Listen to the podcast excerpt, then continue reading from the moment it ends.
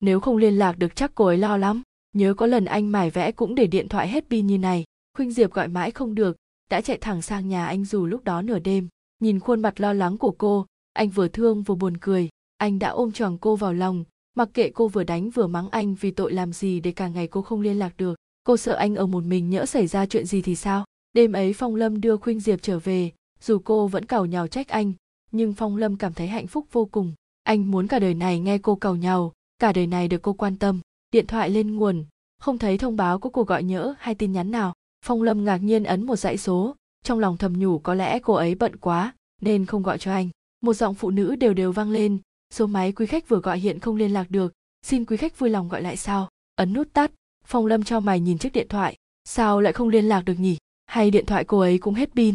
Anh thử gọi lại một lần nữa, vẫn không liên lạc được. Thở dài, anh bỏ chiếc điện thoại xuống bên người, cảm giác vui vẻ vừa có được bỗng tan biến. Không biết khi nào cô ấy mới xong việc nữa. Nghĩ vậy, Phong Lâm bèn cầm chiếc điện thoại lên, nhắn một tin, anh gọi em mà không liên lạc được, nếu đọc được tin nhắn thì gọi lại cho anh nhé, nhớ em.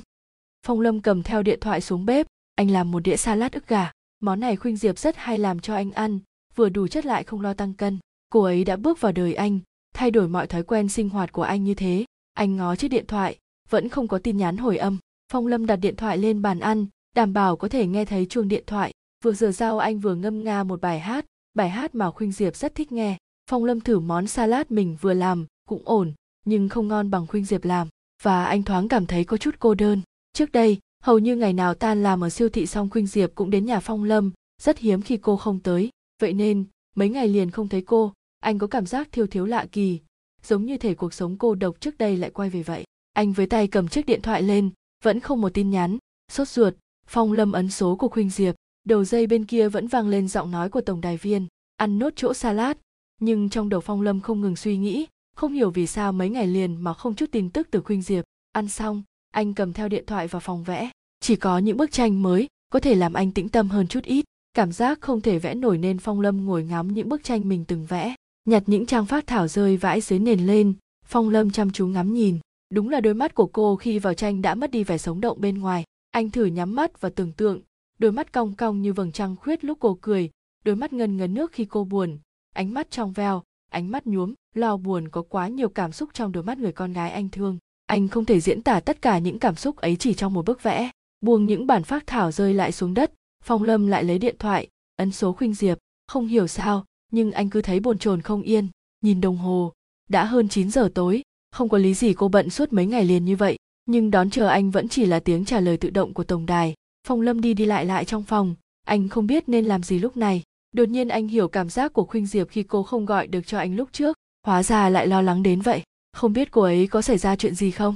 Cô ấy cũng không nhắn gì cho anh. Anh thử lục tìm trong danh bạ điện thoại, nhưng họ chẳng có một người quen chung nào để anh có thể thông qua đó mà tìm cô. Càng gọi, càng không liên lạc được, càng sốt ruột. Biết vậy nên Phong Lâm cố kiềm chế, không ấn số cô thêm nữa. Anh tự nhủ, có thể cô quá mệt nên đã ngủ quên, điện thoại hết pin mà không biết. Có thể như thế lắm, nhưng hôm đó cô ấy nói đi mấy ngày nhỉ? Phong Lâm cố nhớ, nhưng không tài nào nhớ nổi, hình như cô chỉ nói đi vài hôm. Vậy có lẽ cũng xong rồi đúng không? Hay cô ấy đang trên đường về nên không sạc được điện thoại? Ngồi nghĩ vẩn vơ, đặt ra đủ loại giả thiết, kết quả càng khiến Phong Lâm sốt ruột hơn mà thôi. Anh đi loanh quanh trong nhà, tay cầm điện thoại, thi thoảng lại ngó ra ngoài trời. Chính anh cũng không hiểu mình, nhìn ra màn đêm tối đen làm gì nữa. Quá nửa đêm, không thể liên lạc được với Khuynh Diệp, mệt dã rời vì mấy ngày giam mình trong phòng vẽ. Phong Lâm đành lên giường đi ngủ, tay vẫn cầm chiếc điện thoại, để đảm bảo tỉnh dậy ngay khi nhận được tin nhắn hay cuộc gọi của cô. Ánh mặt trời chói chang xuyên qua khung cửa sổ, dọi vào đầu giường, khiến Phong Lâm phải đưa tay che mắt. Một tiếng bịch vang lên khiến anh ngồi bật dậy, nhìn xuống dưới nền nhà, chiếc điện thoại anh vẫn cầm trên tay cả đêm đã rơi xuống đất. Anh vội nhoài người nhặt lên, ấn nút mở máy, may quá điện thoại không hỏng. Phong Lâm thở phào, nhưng vẫn lặng câm, không một tin hồi đáp của Khuynh Diệp. Đã hơn sáu giờ sáng, bình thường Khuynh Diệp dậy sớm lắm mà. Phong Lâm ấn số Khuynh Diệp, anh nhíu mày, vẫn không liên lạc được, không hiểu cô ấy đi đâu. Cầm theo điện thoại, Phong Lâm vào nhà vệ sinh. Sau một đêm, râu cũng mọc ra lởm chởm trên mặt. Anh nhìn mình trong gương, vô thức đưa tay xoa mặt. Cô ấy từng đánh thức anh bằng cách dùng đôi tay nhỏ bé của mình xoa xoa má anh và gọi anh là mèo lười. Phong Lâm lắc đầu, đúng là khi yêu, người ta bỗng trở nên thật ngốc nghếch, thật trẻ con. Ăn sáng xong, Phong Lâm thay quần áo, đi giày thể thao, chuẩn bị đi dạo loanh quanh trong khu phố. Anh thử ấn số cô một lần nữa, vẫn không liên lạc được. Nghĩ một lát, Phong Lâm quyết định thay bộ quần áo khác, lấy chìa khóa xe, anh sẽ đến nhà Khuynh Diệp xem cô đã về chưa. Phong Lâm vẫn nhớ mang máng đường đến nhà cô. Cô ở tại một khu trọ cách nhà anh tầm hơn cây số, dù khoảng cách không xa lắm, nhưng đi bộ quãng đường ấy trong đêm tối, mỗi lần nghĩ đến anh lại cảm thấy xót xa. Cô gái ấy đã đối xử với anh quá tốt. Nghĩ đến đây, Phong Lâm chợt nhận ra, từ trước đến nay luôn là cô làm mọi điều vì anh, còn anh chưa làm gì cho cô cả. Cũng có mấy lần anh nói qua đón, nhưng cô đều gạt đi. Cô không muốn hàng xóm biết cô quen anh, như vậy họ sẽ dị nghị. Một cô gái nghèo yêu một chàng trai giàu, sao tránh được điều tiếng thiên hạ rằng cô quen anh vì tiền. Không đi ô tô nữa, Phong Lâm quyết định đi bộ qua nhà Khuynh Diệp. Vừa đi anh vừa cố mường tượng lại con đường đã đi đêm đó. Vừa đi anh vừa ngó quanh, anh nhận ra đúng là mình đã bỏ lỡ rất nhiều điều. Khuynh Diệp từng nói muốn giúp anh giảm cân để anh có thể tự tin bước đi bên ngoài thế giới tươi đẹp kia. Anh ngắm nhìn người mẹ đang đẩy đứa con đi dạo buổi sáng. Đứa bé hô hơ tay như muốn của thứ gì trước mặt. Đôi môi nhỏ xíu của nó phát ra những âm thanh vô nghĩa, nhưng sao nghe vui tươi thế. Những tán cây xanh mát bên đường, đây là cuộc sống mà cô ấy vẫn nói với anh đó ư? Quãng đường từ nhà cô đến nhà anh, hình như chưa lần nào họ nắm tay nhau dạo bước. Mấy hôm nữa, nhất định anh sẽ chủ động rủ cô cùng đi dạo buổi sáng. Nhất định Khuynh Diệp sẽ rất vui. Phong Lâm mỉm cười, dạo bước đi. Đến một chỗ quanh, khu phố khang trang bắt đầu thay đổi. Khu này đông đúc, hỗn tạp hơn. Tiếp đến một con phố nhỏ, hai bên la liệt hàng quán, ồn ào. Phong Lâm dừng bước trước một con ngõ. Anh nhìn quanh định hình, đúng là chỗ này rồi. Hôm ấy Khuynh Diệp bảo anh cho cô dừng ở đây, để cô tự đi vào. Anh đã đứng nhìn theo tới khi cô rẽ vào một khu trọ. May mà khu trọ ngay phía ngoài ngõ nên anh vẫn nhớ. Tần ngần đứng trước khu trọ, Phong Lâm không biết nên làm gì tiếp theo. Anh hơi giớn chân, ngó ngó qua cánh cổng đóng kín. Không biết người trong kia có tưởng lầm anh là ăn trộm không nữa. Quả không sai, một người phụ nữ dáng phốc pháp đi ra mở cổng. Bà ta nhìn chằm chằm vào Phong Lâm. Cậu tìm ai à? Anh mỉm cười, hơi bối rối. Chào cô, cho hỏi ở đây có ai tên Khuynh Diệp không ạ? Khuynh Diệp, cậu là thế nào với nó? Bạn ạ. À? Bạn kiểu gì? Phong Lâm thấy hơi khó chịu với cách hỏi của người phụ nữ này. Anh nhíu mày. Cô ấy có ở đây không ạ? Không. Người phụ nữ thấy thái độ của Phong Lâm thì khó chịu buông câu trả lời, rồi quay ngoắt vào. Đúng lúc ấy, bà ta đụng phải một người phụ nữ khác. Người phụ nữ thứ hai này vừa đi ra, dáng sương sương. Có chuyện gì vậy? Người phụ nữ thứ hai lên tiếng. Người qua đường thôi, không có chuyện gì đâu. Phong Lâm đã toàn bỏ đi, nhưng nhìn thấy người phụ nữ thứ hai có vẻ đáng tin hơn. Anh lại lên tiếng. Cô cho hỏi ở đây có ai tên Khuynh Diệp không ạ? Khuynh Diệp, cậu là thế nào với nó? Lại câu hỏi y như người phụ nữ thứ nhất. Bạn ạ. Có. Nghe thấy câu trả lời này mà Phong Lâm thở phào. Cô ấy ở phòng nào ạ? Ờ cậu không biết à? Người phụ nữ sương sương tỏ vẻ ngạc nhiên. Họ chuyển khỏi đây rồi. Phong Lâm kinh ngạc nhìn hai người phụ nữ đang đứng trước mặt. Anh không tin vào tay mình. Sao lại như thế chứ? Cô ấy đi đâu ạ? Người phụ nữ sương sương lắc đầu. Tôi không biết. Hôm trước thấy nó đưa hết tiền nhà còn thiếu rồi nói sẽ chuyển nhà luôn. Hôm trước hôm sau đã chuyển đi rồi. Hình như có việc gấp lắm thì phải. Đất dưới chân Phong Lâm như rung chuyển. Không thể có chuyện như thế. Không thể. Sao cô ấy có thể chuyển đi mà không nói tiếng nào chứ? Cô ấy đang về quê dự đám tang cơ mà. Cậu là người yêu nó à? Người phụ nữ phốc pháp hỏi, vẻ tò mò. Phong Lâm lắc đầu. Anh không hiểu chuyện gì đang xảy ra nữa. Anh dựa lưng vào cánh cổng để đứng vững, vì cảm giác trao đảo không có vẻ gì là sẽ chấm dứt. Hai người phụ nữ thấy anh như thế thì lắc đầu, toan quay vào nhà. Bất chợt, Phong Lâm ngẩng lên vội hỏi. Cô gái mới chuyển khỏi nhà bác tên là Khuynh Diệp, ở cùng mẹ và hai em đúng không? Ừ, đúng rồi. Cô ấy cao tầm này. Phong Lâm đưa tay ra giấu. Tóc ngắn. Ừ. Cô ấy làm thu ngân ở siêu thị. Cả hai người phụ nữ cùng gật đầu. Cậu với nó là thế nào? Tôi hỏi thật, để có gì chúng tôi giúp cho. Hai bác biết cô ấy đi đâu không? Hai người phụ nữ nhìn nhau, lắc đầu. Tôi hỏi mà không thấy họ nói gì. Họ đi gấp quá mà. Cảm ơn bác. Phong Lâm cúi đầu chào, quay người, lững thững bước đi. Trong đầu anh lúc này, ngàn vạn câu hỏi đang quay cuồng, cuộn xoáy. Anh thực sự không hiểu nổi chuyện gì đang xảy ra. Rõ ràng tình cảm của họ vẫn tốt đẹp mà. Anh cố nhớ lại. Không, họ không hề giận hờn hay cãi vã gì nhau. Sao cô ấy chuyển nhà mà không nói với anh một tiếng? Sao không thể liên lạc được với cô ấy? Phong Lâm cuống cuồng lục tìm điện thoại. Anh ấn số cô, nhưng vẫn chỉ là những âm thanh đều đều vô vọng. Anh ấn lại lần nữa, lần nữa. Anh không hiểu, thực sự không hiểu chuyện gì đang xảy ra. Phải chăng đây chỉ là một giấc mơ, một cơn ác mộng? Anh trở về nhà, căn nhà trống không. Lần đầu tiên anh thấy ngôi nhà của mình hoang vắng đến vậy. Phong Lâm mở cửa, ngồi lên chiếc sofa, Cô ấy đã từng ngồi đây, đã từng đi lại nói cười trong căn phòng này. Nhưng có chuyện gì mới được chứ? Có chuyện gì mà không thể giải quyết cùng nhau? Hay chỉ là trùng hợp thôi? Chỉ là khu trọ đó cũng có một người tên giống cô ấy. Phong Lâm bật người dậy, chạy ngược trở lại con ngõ nhỏ. Anh đi từng nhà, nhấn chuông hỏi xem ở đó có cô gái tên Khuynh Diệp không. Nhưng điều anh nhận được chỉ là những cái lắc đầu đầy khó chịu, tìm khắp nơi, vẫn bạt tin về cô. Giờ thì Phong Lâm đã hiểu, cô ấy muốn xa anh. Nhưng tại sao không nói với anh một lời? Tại sao lại bỏ đi như thế? Phong Lâm không biết lúc này cảm xúc của mình là gì nữa. Tâm trí anh hỗn độn bởi muôn ngàn thắc mắc không lời giải đáp. Anh muốn gặp cô, muốn nghe cô nói rõ mọi chuyện. Những cuộc gọi như hòn sỏi ném xuống biển, biệt tâm, vô vọng. Anh lững thững bước trên đường, vô định, không biết nên đi đâu. Đúng rồi, còn một nơi. Nhớ ra, Phong Lâm vội chạy đến siêu thị nơi cô làm việc. Đến nơi, anh phải dừng lại phía ngoài một chút để điều hòa lại hơi thở. Bước vào, cô gái đứng ở quầy thanh toán ngẩng đầu liếc nhìn anh rồi lại cúi xuống trước máy trước mặt. Xin lỗi, cô gái ngẩng đầu, nở nụ cười. Vâng, cho hỏi ở đây có nhân viên tên Khuynh Diệp không cô? Cô gái hơi nhíu mày như cố nhớ. Có ạ, hình như chị ấy làm ca chiều. Mắt Phong Lâm rực sáng, anh vui mừng hỏi. Mấy hôm nay cô ấy có đi làm không? Cô gái lắc đầu. Em mới vào làm được một tuần nay nên không rõ lắm. Nhưng mà hình như mấy hôm nay chị ấy nghỉ hay sao đó. Em thấy chị khác nhận ca buổi chiều. Vừa vui mừng được một chút, giờ đây trái tim Phong Lâm lại như rơi xuống vực sâu, lạnh băng. Cảm ơn cô, không bỏ cuộc. Anh đi quanh quanh, hỏi mấy nhân viên còn lại của siêu thị. Nhưng họ đều làm ca sáng nên không để ý mấy. Buồn bã, Phong Lâm quay người ra khỏi siêu thị. Anh ghé vào quán cà phê ngay gần bên, gọi một ly đen đá. Anh sẽ ngồi đây đợi. Nếu cô còn đi làm ở đây, nhất định anh sẽ gặp. Phong Lâm cầm chiếc điện thoại trên tay, nhưng anh không ấn số gọi đi nữa. Bởi anh biết, càng gọi sẽ chỉ càng vô vọng mà thôi. Phong Lâm ngồi đó rất lâu, rất lâu. Chiều buông trên phố, anh thấy mấy cô gái đến. Hình như họ đang đổi ca cho nhau. Phong Lâm vội vàng trả tiền cà phê, rồi chạy sang siêu thị. Đúng là cô gái ở quầy thu ngân khác cô gái lúc sáng anh vừa gặp. Chào cô, cô cho tôi hỏi. Vâng. Cô gái mỉm cười. Ở đây có ai tên Khuynh Diệp không? Có ạ. Cô ấy hôm nay có đi làm không? Diệp nghỉ làm được mấy hôm rồi anh. Nghỉ làm? Vâng. Từ hôm nào? Cô gái suy nghĩ một lát. Hình như được ba hôm rồi. Cô có biết bây giờ cô ấy làm chỗ nào hay ở đâu không? Không ạ. Cô có cách nào liên hệ với cô ấy không? Tôi có số điện thoại của cô ấy. Nói, rồi cô gái rút điện thoại trong túi ra, nhấn tìm một lát, rồi chia điện thoại về phía Phong Lâm.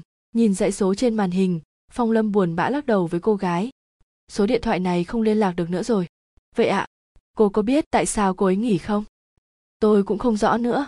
Hình như gia đình có việc hay gì đó. Cô ấy xin rồi nghỉ luôn, còn chưa nhận lương tháng này mà. Cô làm ơn giúp tôi một chuyện được không? Khi nào cô ấy đến đây, hay cô có bất kỳ tin tức gì về cô ấy, làm ơn gọi vào số này giúp tôi. Phong Lâm chìa tay ra, cô gái đưa điện thoại cho anh, anh nhập số điện thoại của mình vào đó. Cảm ơn cô, cảm ơn cô, cô gái bối rối gật đầu. Vâng, Phong Lâm cúi chào cô gái rồi bước ra. Cô ấy đột ngột bỏ việc, đột ngột chuyển nhà, có chuyện gì xảy ra mới được chứ? Anh trở về nhà, mệt mỏi nằm xuống ghế sofa, Phong Lâm không biết phải làm gì tiếp theo. Nếu có một nguyên do, có lẽ sẽ dễ chấp nhận hơn. Đằng này, cô ấy bỏ đi không một lời từ biệt. Anh biết tìm cô ấy ở đâu để hỏi lý do đây. Phong Lâm nhắm mắt, anh thực sự không muốn nghĩ bất kỳ điều gì nữa. Nghĩ gì lúc này cũng chỉ làm cho anh càng cảm thấy rối hơn. Nhưng khuôn mặt cô, nụ cười của cô lại như đang hiển hiện trước mắt anh. Đột ngột không báo trước, cô bước vào đời anh. Cô giúp anh thay đổi hoàn toàn, biến anh thành một con người khác. Rồi cũng đột ngột như thế, cô bỏ đi, không một lời từ biệt. Chuyện này rốt cuộc là sao? Nếu bây giờ anh trở lại là anh trước đây, liệu cô có quay về lần nữa không? Phong Lâm mỉm cười chua chát, tự giễu bản thân. Anh bật dậy, anh không muốn ngồi đợi chờ vô vọng như thế này. Anh chạy ra ngoài cửa, nhưng bước chân khựng lại. Giờ phút này anh mới nhận ra, hóa ra anh biết quá ít về cô. Không biết chút gì cả, để khi cần, anh chẳng thể tìm được cô. Họ cũng không có một người quen chung để tìm tới hỏi thăm. Phong Lâm chán nản quay vào nhà. Soi mình trong gương, anh nhìn rất lâu, như thể đang nhìn một người xa lạ. Đúng, anh đang cảm thấy xa lạ với chính mình. Đấm mạnh tay vào gương, tấm gương vỡ ra làm ngàn vạn mảnh. Dòng máu đỏ tươi rỉ ra, lặng lẽ nhỏ xuống đất. Cảm giác bất lực tràn đầy. Chưa bao giờ Phong Lâm thấy mình vô dụng như lúc này. Không thể làm gì, cũng không biết phải làm gì. Anh siết chặt tay, hai hàm răng nghiến chặt. Khuynh Diệp, em ở đâu? Nước lạnh tuôn xối xả xuống đầu, xuống ngực, khiến ngọn lửa bùng bùng trong lòng Phong Lâm dịu đi một chút. Anh cứ để nước lạnh xối xuống cơ thể mình mãi, tới khi toàn thân lạnh như băng mới tắt vòi nước, cuốn khăn tắm quanh mình rồi đi ra. Cảm giác đau ở mu bàn tay phải truyền lên khiến Phong Lâm liếc mắt khẽ nhìn. Anh nhìn bàn tay bị thương vẫn còn rỉ máu của mình bằng ánh mắt xa lạ, như thể bàn tay ấy không thuộc về anh. Phải một lúc sau, ý thức mới trở về, Phong Lâm lặng lẽ đi về phía tủ thuốc sát trùng và băng bó vết thương. Vết thương không lớn, anh thích cảm giác nhói đau nơi tay phải này, nó giúp anh trong một khoảnh khắc nào đó tạm quên đi nỗi đau trong lòng mình.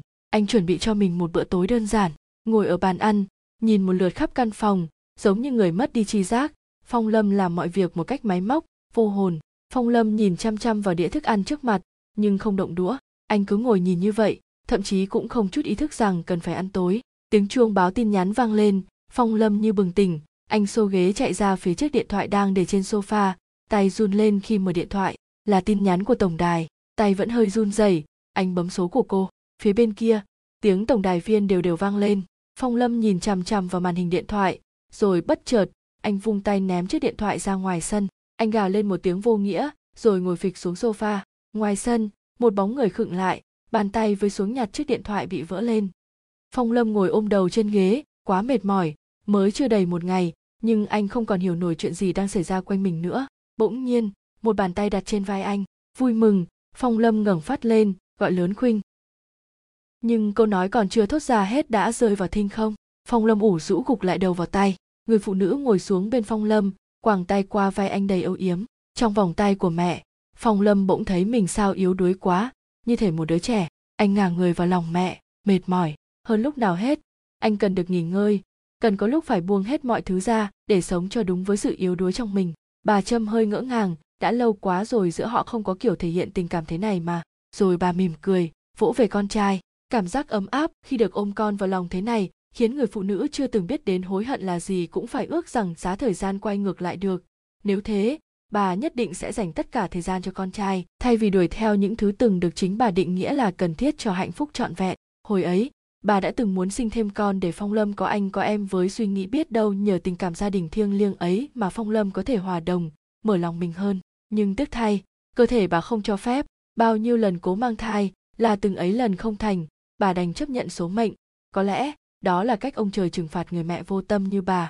Nhưng hôm nay, có lẽ ông trời đã hồi tâm chuyển ý rồi, con trai bà đã chủ động ngả vào lòng bà. Trái tim người mẹ ngân vang những giai điệu êm ái hạnh phúc.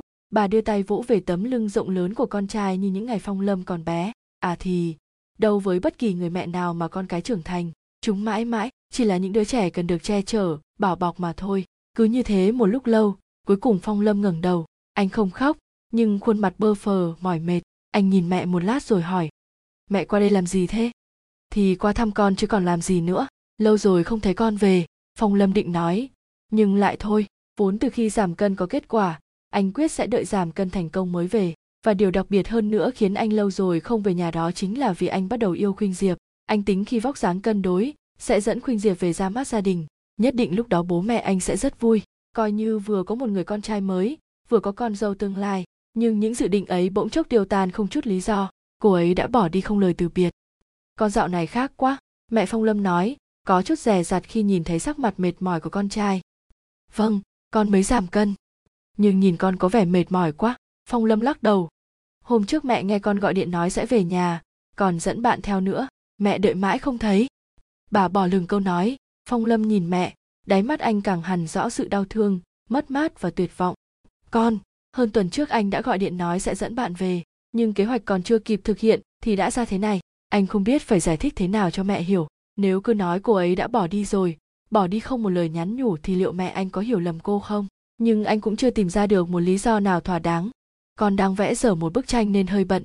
Phong Lâm đành bịa ra một lý do. Có lẽ hôm nay anh cứ dùng lại lý do muôn thuở của mình, vẽ để xa lánh mọi người, thì mẹ anh sẽ dễ chấp nhận hơn chăng?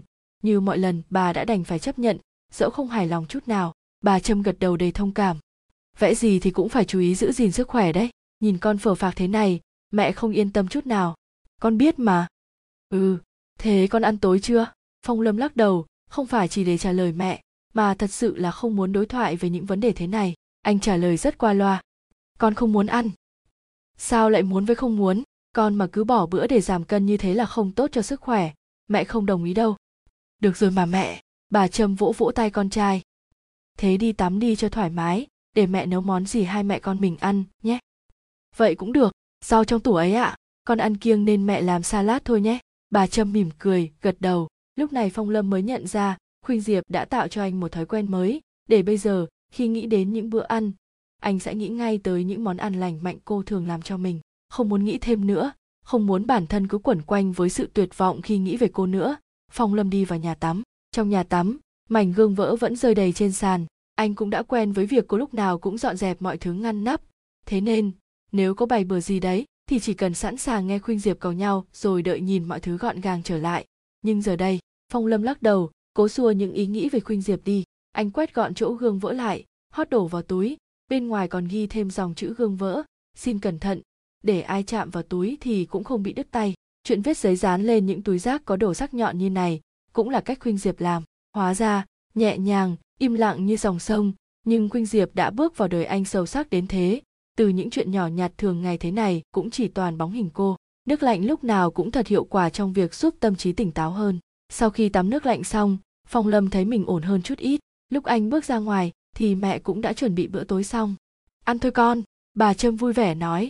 Đã lâu lắm rồi bà mới lại vui thế này. Bà làm một đĩa salad trộn, mấy lát bánh mì đen nướng và sinh tố hoa quả. Phong Lâm ngồi vào ghế, bà rót một ly sinh tố đặt trước mặt anh.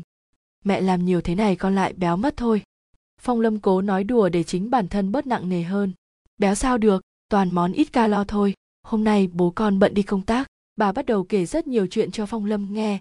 Chuyện gia đình, chuyện tình hình công việc của bố anh, chuyện về những ngày tháng chỉ bà và chồng lặng lẽ đợi chờ. Còn anh chỉ im lặng ăn, thi thoảng gật đầu hoặc vâng dạ. Dù cố lắng tai nghe những câu chuyện không đầu không cuối của mẹ, nhưng tâm trạng anh đang để tại đâu đâu. Tình thật, anh nghe mà không hiểu. Những món ăn này sao cũng nhạt nhẽo quá. Phong Lâm mỉm cười chua chát. Chẳng lẽ thất tình là thế này sao? Thất tình à? Nghĩa là một người bỏ đi để một người ở lại với tình yêu, vẫn vẹn nguyên đúng không? Anh đã làm gì sai để cô phải bỏ đi như thế? Do anh mải vẽ quá mà quên mất phải chăm sóc cô sao? Do anh vẫn chưa đủ dũng khí để bước ra ngoài cùng cô đi dạo sao? Chỉ cần vậy là anh thấy tình à? Chuyện này thật kỳ quặc, thật nực cười. Ăn tối xong, Phong Lâm đưa mẹ về nhà. Mẹ anh cố nài ép cỡ nào anh cũng không chịu ở lại, nhất định lái xe về nhà riêng. Dừng xe trước cổng, anh nhìn căn nhà của mình mà như nhìn nhà của một người xa lạ. Đột ngột, Phong Lâm quay xe và lao đi về một phía duy nhất trong đầu anh nghĩ được. Bóng tối như muốn nuốt trọn cả chiếc xe và con người anh. Dừng xe, Phong Lâm ngồi nhìn vào ngõ, không biết mình đến đây để làm gì, vì lúc này không còn hy vọng cô ấy còn ở đây. Nhưng anh không muốn về nhà, đối mặt với sự cô đơn, trống vắng trong căn phòng. Thi thoảng có vài người đi qua đi lại, họ đều ngoái nhìn chiếc xe với vẻ vừa tò mò vừa khó chịu, giống như những bộ phim tình cảm ngốc nghếch. Phong Lâm bật cười, vậy mà cũng có ngày anh giống như mấy nhân vật nam chính, tê dại cảm xúc chờ đợi một người con gái. Nếu như giờ đây được lựa chọn lại, liệu anh có để người con gái đó bước vào cuộc đời mình không? Anh không và không bao giờ hối hận khi đã yêu Khuynh Diệp, nhưng nếu yêu có nghĩa rồi, họ có quyền rời bỏ đi. Không một lời giải thích thế này, thì có phải không yêu sẽ tốt hơn không? Có phải tự biến mình thành cô độc như trước đây mới thật sự an toàn cho anh, khi mà không bao giờ phải rơi vào cảm giác đau khổ và tuyệt vọng thế này? Gục đầu lên vô lăng, Phong Lâm cười thành tiếng, tiếng cười vang vọng trong đêm tối, vỡ vụn, đập ngược lại trái tim anh, nghe chua và đau đến rát buốt. Quá nửa đêm, con ngõ nhỏ đã vắng tanh, chỉ còn ánh đèn vàng nhợt nhạt trên cao. Anh ngước nhìn, đã có thời những bức tranh của anh sử dụng rất nhiều gam vàng này, nhưng sao đêm nay, anh bỗng thấy căm ghét thứ ánh sáng nhợt nhạt chết yểu này đến vậy. Phong Lâm quay xe trở về nhà, anh nằm dài trên ghế sofa, nhắm mắt cố ngủ. Anh vỗ về mình bằng một niềm tin yếu ớt, sáng mai cô ấy sẽ gọi anh dậy tập thể dục như mọi ngày. Khuynh Diệp, em ở đâu? Anh choàng tỉnh dậy, trời vẫn chưa sáng hẳn, anh cứ ngỡ mình đã ngủ rất lâu rồi. Đầu đau như bố bổ, Phong Lâm đưa tay day day chán. Anh bước ra ngoài, nhìn khoảng không màu sữa trước mặt. Có lẽ, anh đã quen dậy sớm rồi, một thói quen chưa đầy một năm. Sao thân thuộc đến thế, như thể vốn đã là tự nhiên với đời anh. Phong Lâm ngồi xuống trước sân, gió sớm mai lành lạnh, giúp anh thấy tỉnh táo hơn. Phong Lâm khe khẽ hát, bài tình ca này, anh vẫn thường hát cho cô nghe. Cô ấy bước vào đời anh một quãng ngắn rồi biến mất. Từ nay, anh sẽ lại trở về cuộc sống cô độc của mình trước đây, phải không? Sao bỗng nhiên sáng nay ca từ ngọt ngào hôm nọ trở nên đắng ngắt? Phong Lâm ngồi đó ngắm mặt trời mọc, đến khi ánh nắng chói chang khiến anh lóa mắt thì mới đứng dậy đi vào nhà. Nhưng nên làm gì tiếp theo bây giờ? Chân tay như thừa thãi, cả căn nhà này cũng trở nên thừa thãi. Lững thững đi vào phòng vẽ, anh đưa mắt một vòng, rồi nhiều vòng, nhìn những bức tranh của chính mình, cứu cánh cuối cùng của anh. Sắc màu cứu rỗi cuộc đời anh đã từng thế. Phong Lâm pha màu, anh vẽ, những đường nét không định trước, để mặc cảm xúc hỗn độn trong tâm hồn dẫn mình đi. Đây, những mảng màu này là nỗi nhớ trong anh, em hiểu chăng? Rồi, kiệt sức, Phong Lâm ngã xuống đất, cứ thế mệt mỏi ngước mắt nhìn lên trần nhà. Một giọt nước mắt nóng hổi chậm chậm lan ra, thấm xuống khuôn mặt anh. Phong Lâm bật cười, những giọt nước mắt vẫn không ngừng tuôn rơi. Có cái gì nặng nề, như tảng đá nghìn cân đang đè chặt trái tim, làm anh không thở nổi. Như điên dại, Lâm Phong chồm người lên, vò xé tất cả mọi thứ quanh mình. Những bức tranh bị xé là tả rơi trên đất. Anh quảng bàng mổ xuống đất, cua tay xô đổ giá vẽ, rồi những khung tranh cũng bị anh lôi xuống, đập nát tan tành. Khi căn phòng chỉ còn là một mớ hỗn độn, Phong Lâm quỳ trên nền đất lạnh, bàn tay anh siết chặt một bức tranh. Yêu và hận, lần đầu tiên anh biết yêu một người, và giờ đây, anh cũng biết hận, hận người con gái đã ra đi không một lời giã từ, không một lý do. Suốt hai ngày liền, Phong Lâm giam mình trong phòng vẽ, thi thoảng anh thiếp đi chút ít, rồi lại tình, lại phết những vệt màu loang lổ lên những trang giấy nhàu nhĩ. Buổi tối ngày thứ hai, anh bước ra khỏi phòng vẽ, anh làm cho mình một bát cháo và ly cam vắt. Ăn xong, Phong Lâm bước lên lầu, anh ngồi ngoài ban công, từng đợt gió đêm lành lạnh thổi, tiếng sáo vi vút vang lên. Tối đó, khi anh đang thổi bản nhạc này, cô ấy đã đến trước cổng, đó là lần đầu tiên họ gặp nhau. Phong Lâm cứ thổi đi thổi lại một khúc nhạc đó, chỉ đến khi một chiếc xe đỗ trước cổng, Phong Lâm mới nhìn xuống. Dẫu biết rõ đó là ai, nhưng chẳng hiểu sao anh vẫn không ngừng hy vọng. Bà Trâm xuống xe, bà lái xe về trước, rồi một mình bước vào nhà. Phong Lâm thở dài, anh muốn trở vào, xuống dưới gặp mẹ, nhưng dường như lúc này thân thể anh chẳng còn tồn tại, trí thức vẫn hiện hữu nơi đây. Anh cứ ngồi im như vậy, nhìn xuống cánh cổng đã đóng kín phía dưới. Lát sau, bà Trâm lên đến ban công nơi Phong Lâm ngồi, đôi mắt lấp lánh niềm vui của bà bỗng tối sầm, hốt hoảng bước về phía con trai. Bàn tay người mẹ ôm lấy khuôn mặt con. Con, giọng bà run run, xót xa. Người mẹ nào chẳng xót xa khi thấy con trai mình mới có hai hôm đã tiểu tụy thế này, tóc tai bù rối, khuôn mặt hốc hác, râu mọc lởm chởm không buồn cạo, và đặc biệt là đôi mắt thất thần chẳng chút cảm xúc. Phong Lâm chậm chạp quay lại nhìn mẹ, nở nụ cười gượng gạo. Mẹ, bà thở dài một hơi, rồi cầm tay con trai, siết nhẹ nhẹ. Có chuyện gì vậy? Nói mẹ nghe. Phong Lâm ngước nhìn đôi mắt đầy lo lắng của mẹ mình, chậm chậm lắc đầu. Không có gì đâu mẹ. Không có gì mà mới mấy ngày con đã như thế này rồi hả? Con có coi mẹ là mẹ của con không? Thấy bà Trâm có vẻ giận, Phong Lâm bèn nói. Thực ra cũng không có gì, chỉ là con đang suy ngẫm cho tác phẩm mới thôi. Mẹ! Như sực nhớ ra điều gì, giọng anh sôi nổi hẳn lên. Mẹ giúp con một chuyện được không? Bà Trâm ngồi xuống bên cạnh Phong Lâm, gật đầu. Mẹ giúp con tìm một người được không? Lông mày bà Trâm hơi nhíu lại, nhưng cũng rất nhanh giãn ra, khóe môi nở nụ cười hòa ái. Con muốn tìm ai? Phong Lâm có chút bối rối. Một người bạn. Mẹ quen mấy người bạn rất giỏi trong lĩnh vực này, con có thông tin gì về người bạn ấy không? Mẹ chờ con một chút. Phong Lâm nhòm dậy, chạy về phía trước bàn làm việc trong phòng, mở ngăn kéo. Bà Trâm chăm chú theo dõi chuỗi hành động ấy, đôi mắt ấm áp bỗng chuyển sang lạnh lùng, cứng rắn hơn hẳn. Cầm trên tay bức ảnh Khuynh Diệp, ánh mắt Phong Lâm lại ngập tràn đau thương. Bức hình này anh chụp trộm khi cô đang ngồi ngắm ban mai bên ban công. Những tia nắng đầu ngày lấp lánh trên tấm hình ngược sáng, cô gái trong ảnh sao trong trẻo, mong manh, xinh đẹp đến nao lòng. Nhưng Phong Lâm lắc đầu, cất tấm ảnh lại, tìm một bức hình khác. Cuối cùng anh cũng tìm thấy một bức hình chụp chính diện, nụ cười tươi rói trên môi. Bức hình này chụp hôm họ ăn mừng anh giảm cân thành công. Thở dài, Phong Lâm xé một tờ giấy, ghi mấy dòng lên đó rồi đi về phía mẹ. Bà Trâm đưa tay đón lấy, chăm chú nhìn bức ảnh. Đó là ảnh và thông tin của cô ấy. Mẹ cho người tìm giúp con xem cô ấy đang sống ở đâu. Bà Trâm mỉm cười, gật đầu.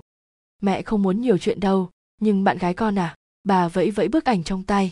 Phong Lâm đã toàn gật, nhưng rồi lại lắc, khóe môi anh nở nụ cười chua chát. Không, một người từng quen thôi, con có chút việc riêng với cô ấy. Bà Trâm nhún vai. Chuyện này mẹ sẽ giải quyết, nhưng vấn đề trước tiên là con phải chăm sóc bản thân tốt hơn, nếu không mẹ sẽ không yên tâm đâu. Phong Lâm nở nụ cười hiền lành, mỏi mệt. Con biết rồi mà mẹ, mệt quá, con đi ngủ trước đây. Anh vươn vai, đi về phía giường. Nhưng, bà thở dài, nhìn con trai đã cuộn người trong chăn, chẳng biết nói gì thêm nữa. Bà Trâm đành đóng cánh cửa mở ra ban công, đi ngang qua phòng. Trước khi khép cửa lại, bà liếc nhìn con trai mình, trái tim người mẹ vừa muộn phiền, lo lắng vừa xen lẫn cảm giác vui mừng, hạnh phúc. Phong Lâm trở mình tỉnh dậy khi đêm đã khuya, anh ngồi lặng một lúc lâu trong căn phòng mờ mờ tối. Day day chán vì giấc mơ vừa rồi, Phong Lâm bước xuống giường, đi rót cho mình một cốc nước mát, cầm ly nước vào phòng tranh. Anh ngạc nhiên khi thấy căn phòng đã được dọn dẹp gọn gàng, sạch sẽ, có lẽ mẹ anh đã cho người đến dọn khi anh ngủ. Phong Lâm mỉm cười, nụ cười héo hắt, Cảm giác cô đơn như bóng đêm đặc quánh bao trùm lấy anh. Trước đây, anh ít khi cảm thấy cô đơn, vì có lẽ anh quen sống cô đơn, nên lâu ngày, cũng chẳng còn chú tâm đến cảm giác ấy nữa. Nhưng giờ đây, qua những tháng ngày ấm êm, vui vẻ, qua đi những giây phút bàng hoàng nhất, đêm nay, sau một giấc ngủ dài, nỗi cô đơn lại bất chợt ùa về, vây bủa trái tim Phong Lâm. Anh đặt cốc nước xuống bàn, dù cổ họng khô rát, nhưng toàn thân uể oải, anh thậm chí chẳng muốn uống nước nữa. Phong Lâm đi quanh phòng, lật sở những bức phác họa của chính mình như người mộng du, những hình khối, sắc màu lướt qua mắt, qua tâm trí anh, chẳng mảy may lưu dấu. Bất chợt, tay anh khựng lại, một bức tranh với nét vẽ hoàn toàn khác khiến anh lưu tâm. Cầm bức tranh trên tay, nhưng phải mất một lúc tâm trí Phong Lâm mới hoàn toàn tập trung được. Nét vẽ ngô nghê, nguệch ngoạc, phối màu lộn xộn, hoàn toàn không có giá trị thẩm mỹ. Phong Lâm chau mày, chưa bao giờ anh vẽ một bức tranh tệ như thế này, nhưng đây là nhà của anh, phòng vẽ của anh, sao lại có tranh của người khác ở đây? Anh đưa bức tranh lên ngang tầm mắt, chăm chú nhìn, giống như một nhà phê bình khó tính. Có lẽ người vẽ bức hình này cố bắt chước trường phái tranh siêu thực, nhưng vì không hiểu quy tắc nên đường nét, màu sắc rất rối mắt. Đột ngột như khi nhìn thấy bức tranh, một suy nghĩ lướt qua tâm trí anh, căn nhà này, ngoại trừ anh, chỉ có cô ấy mà thôi. Cầm theo bức tranh, anh trở ra phòng khách, ngồi xuống ghế sofa. Phong Lâm ngắm nghía, lật qua lật lại bức tranh. Lúc ấy anh mới phát hiện ra phía sau có một dòng chữ: em biết mình vẽ không đẹp, phải mất mấy ngày trời em mới vẽ xong bức tranh này đấy. Mong rằng nó sẽ mang lại bất ngờ cho anh. Yêu anh. Những ngón tay Phong Lâm run rẩy, siết chặt tờ giấy trong tay. Một giọt nước mắt nóng hổi bất chợt rơi xuống, ghì siết bức tranh vào ngực. Nỗi đau đang vò xé trái tim anh. Anh không hiểu, nỗi đau đớn, băn khoăn một lần nữa lại dội ngược về, giày vò anh. Tại sao cô ấy đột ngột ra đi, không một lời báo trước, không một chút tin tức, cũng không một lý do? Tại sao? Phong Lâm cố ngăn mình, chỉ một giọt, một giọt nước mắt rơi xuống. Anh biết mình đau, rất đau, nhưng anh không muốn bản thân trở nên yếu đuối. Gục đầu xuống trước ngực, anh cứ ngồi như thế, để mặc cơn buốt nhói nơi ngực trái, để mặc cảm giác cô đơn tới cùng tận phủ bao, nhấn chìm bản thể mình. Nơi đây, giữa vô cùng cô độc, anh nhớ em, ngàn vạn lần nhớ em, nhớ em đến quên cả sự tồn tại của chính mình. Chiều hôm sau, bà Trâm trở lại, thoáng giật mình khi thấy con trai ngồi bất động như một pho tượng trên sofa. Người mẹ bước lại gần, chạm tay lên vai con trai. Con sao thế? Lúc này Phong Lâm mới giật mình nhận ra sự có mặt của mẹ. Anh bối rối lắc đầu. Không có gì đâu ạ. À? Mẹ đến khi nào vậy? Bà đặt túi xuống bàn, ngồi đối diện Phong Lâm. Mẹ vừa đến. Như chợt nhớ ra, Phong Lâm hỏi bằng giọng sốt sắng hơn hẳn. Việc con nhờ mẹ, tình hình thế nào rồi ạ? Bà Trâm hơi đảo mắt đi chỗ khác, rồi rất nhanh, bà nhìn con trai, nở nụ cười đầy cảm thông. Mẹ đã nhờ người rồi, đừng vội, chắc vài ngày nữa sẽ có tin tức thôi. Vai Phong Lâm hơi rũ xuống, anh gật đầu, ánh mắt lại lơ, đãng nhìn vào một điểm vô định nào đó trong không trung. Bà Trâm chuyển qua ngồi kế bên Phong Lâm, tay bà chạm nhẹ vào cánh tay anh. Mẹ không biết có chuyện gì, nhưng dạo này con tiều tụy quá, nhìn xem, râu không cạo, mặt mũi thì hốc hác. Phong Lâm đặt tay lên tay mẹ, vỗ nhẹ nhẹ. Con không sao, hay về nhà mấy hôm đi con, chứ con cứ thế này, mẹ lo quá. Phong Lâm toan từ chối, giống như mọi lần, nhưng rồi ánh mắt liếc qua bức tranh đặt trên bàn, cái lắc đầu lại chuyển thành gật đầu. Sống trong căn nhà này, mỗi bước chân, mỗi đồ vật đều khiến anh nhớ tới Khuynh Diệp, cảm giác đau đớn ấy khiến anh không chịu đựng nổi. Biết đâu về ở cùng bố mẹ, hình bóng cô sẽ thôi dày vào tâm trí anh. Bà Trâm thấy con trai gật đầu như vậy thì thở phào, nở nụ cười nhẹ nhõm. Vậy thì tốt quá, để mẹ đi chuẩn bị ít đồ. Mẹ ngồi đây đi, con lên tầng lấy vài bộ quần áo là được. Nói rồi Phong Lâm đứng dậy, chẳng mang gì nhiều, chỉ vài bộ quần áo bỏ vào vali, thêm bức tranh cô vẽ tặng anh. Vậy là anh rời căn nhà, cố tìm sự an tĩnh trong lòng mình.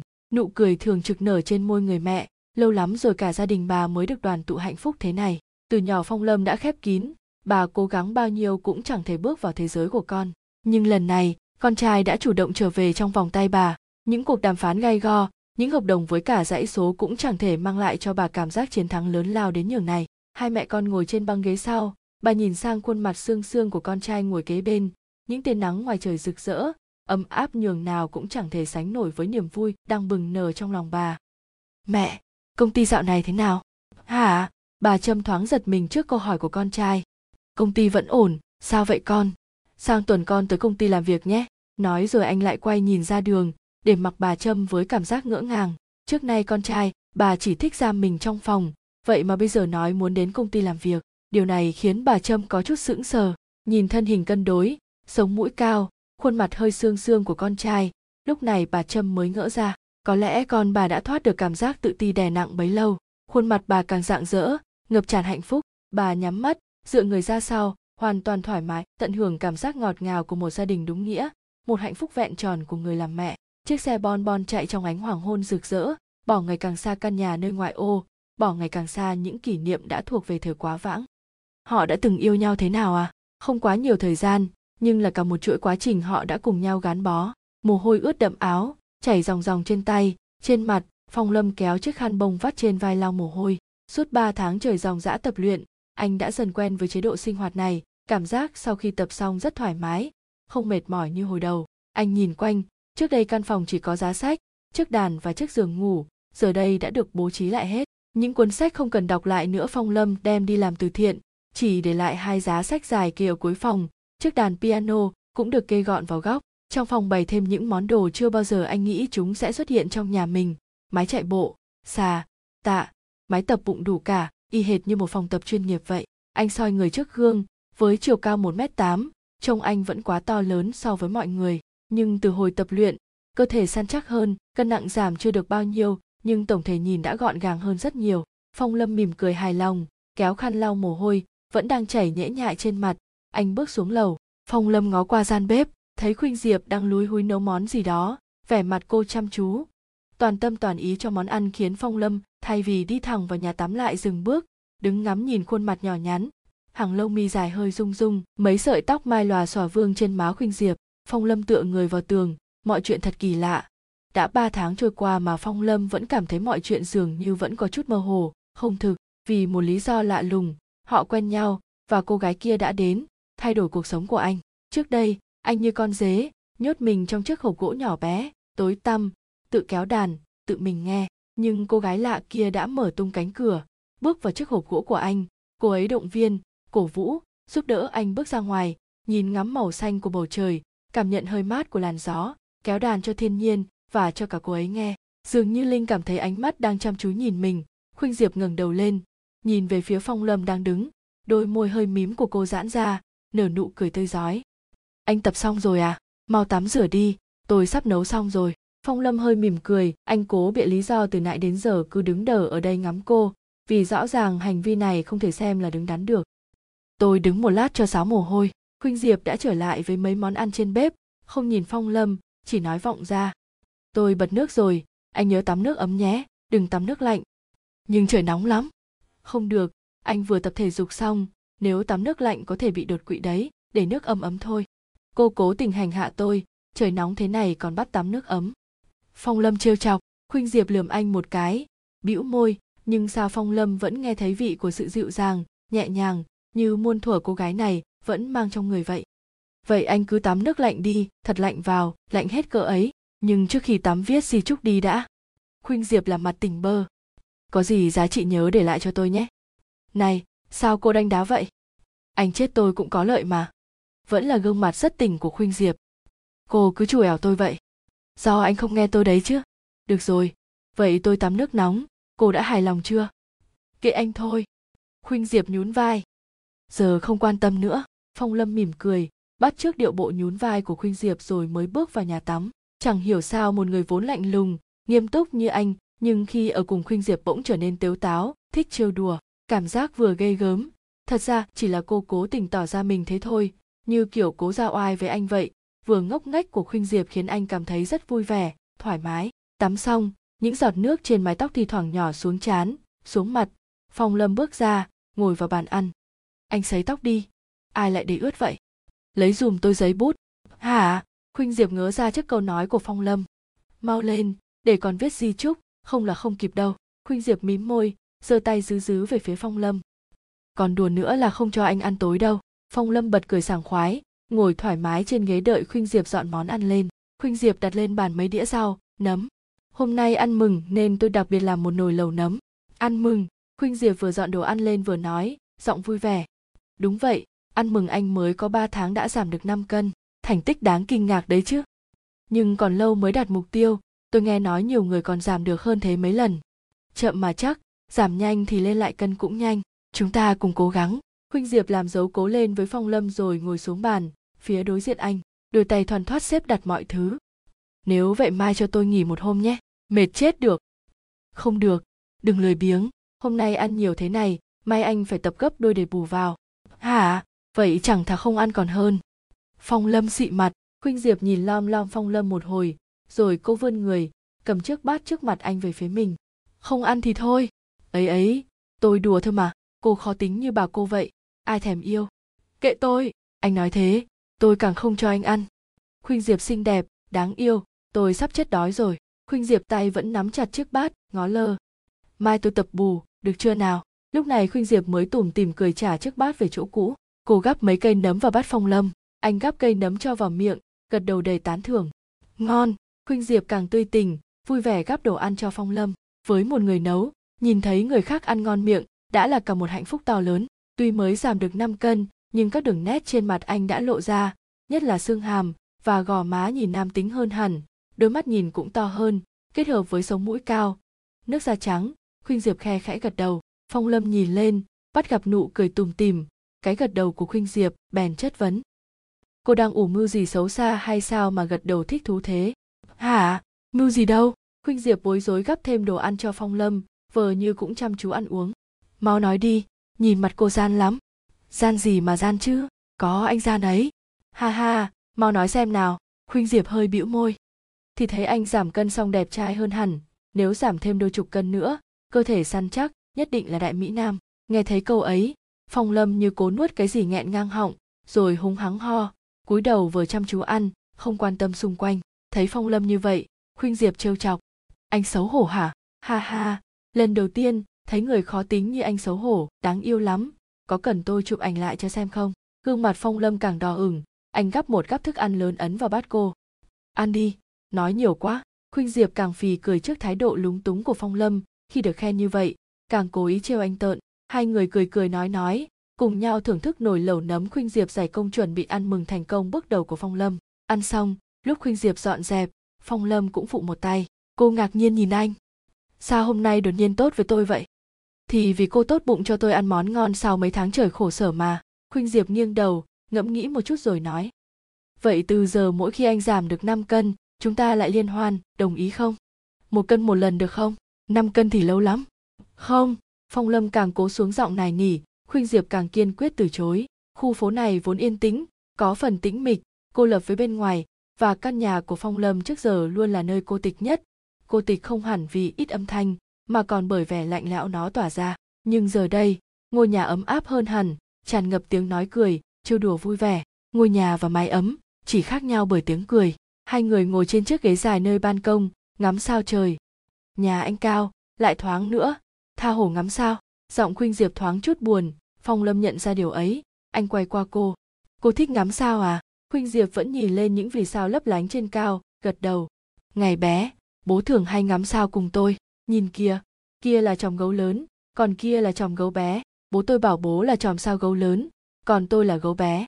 Cô mỉm cười. Nhưng giờ bố không còn nữa. Câu cuối cùng cô nói, giọng run rẩy như chiếc lá trước cơn gió thu, khiến trái tim Phong Lâm cũng se lại. Bố cô đã hóa thành những vì sao trên kia rồi, biết đâu ông cũng đang nhìn cô thì sao? Khuynh Diệp hơi lắc đầu.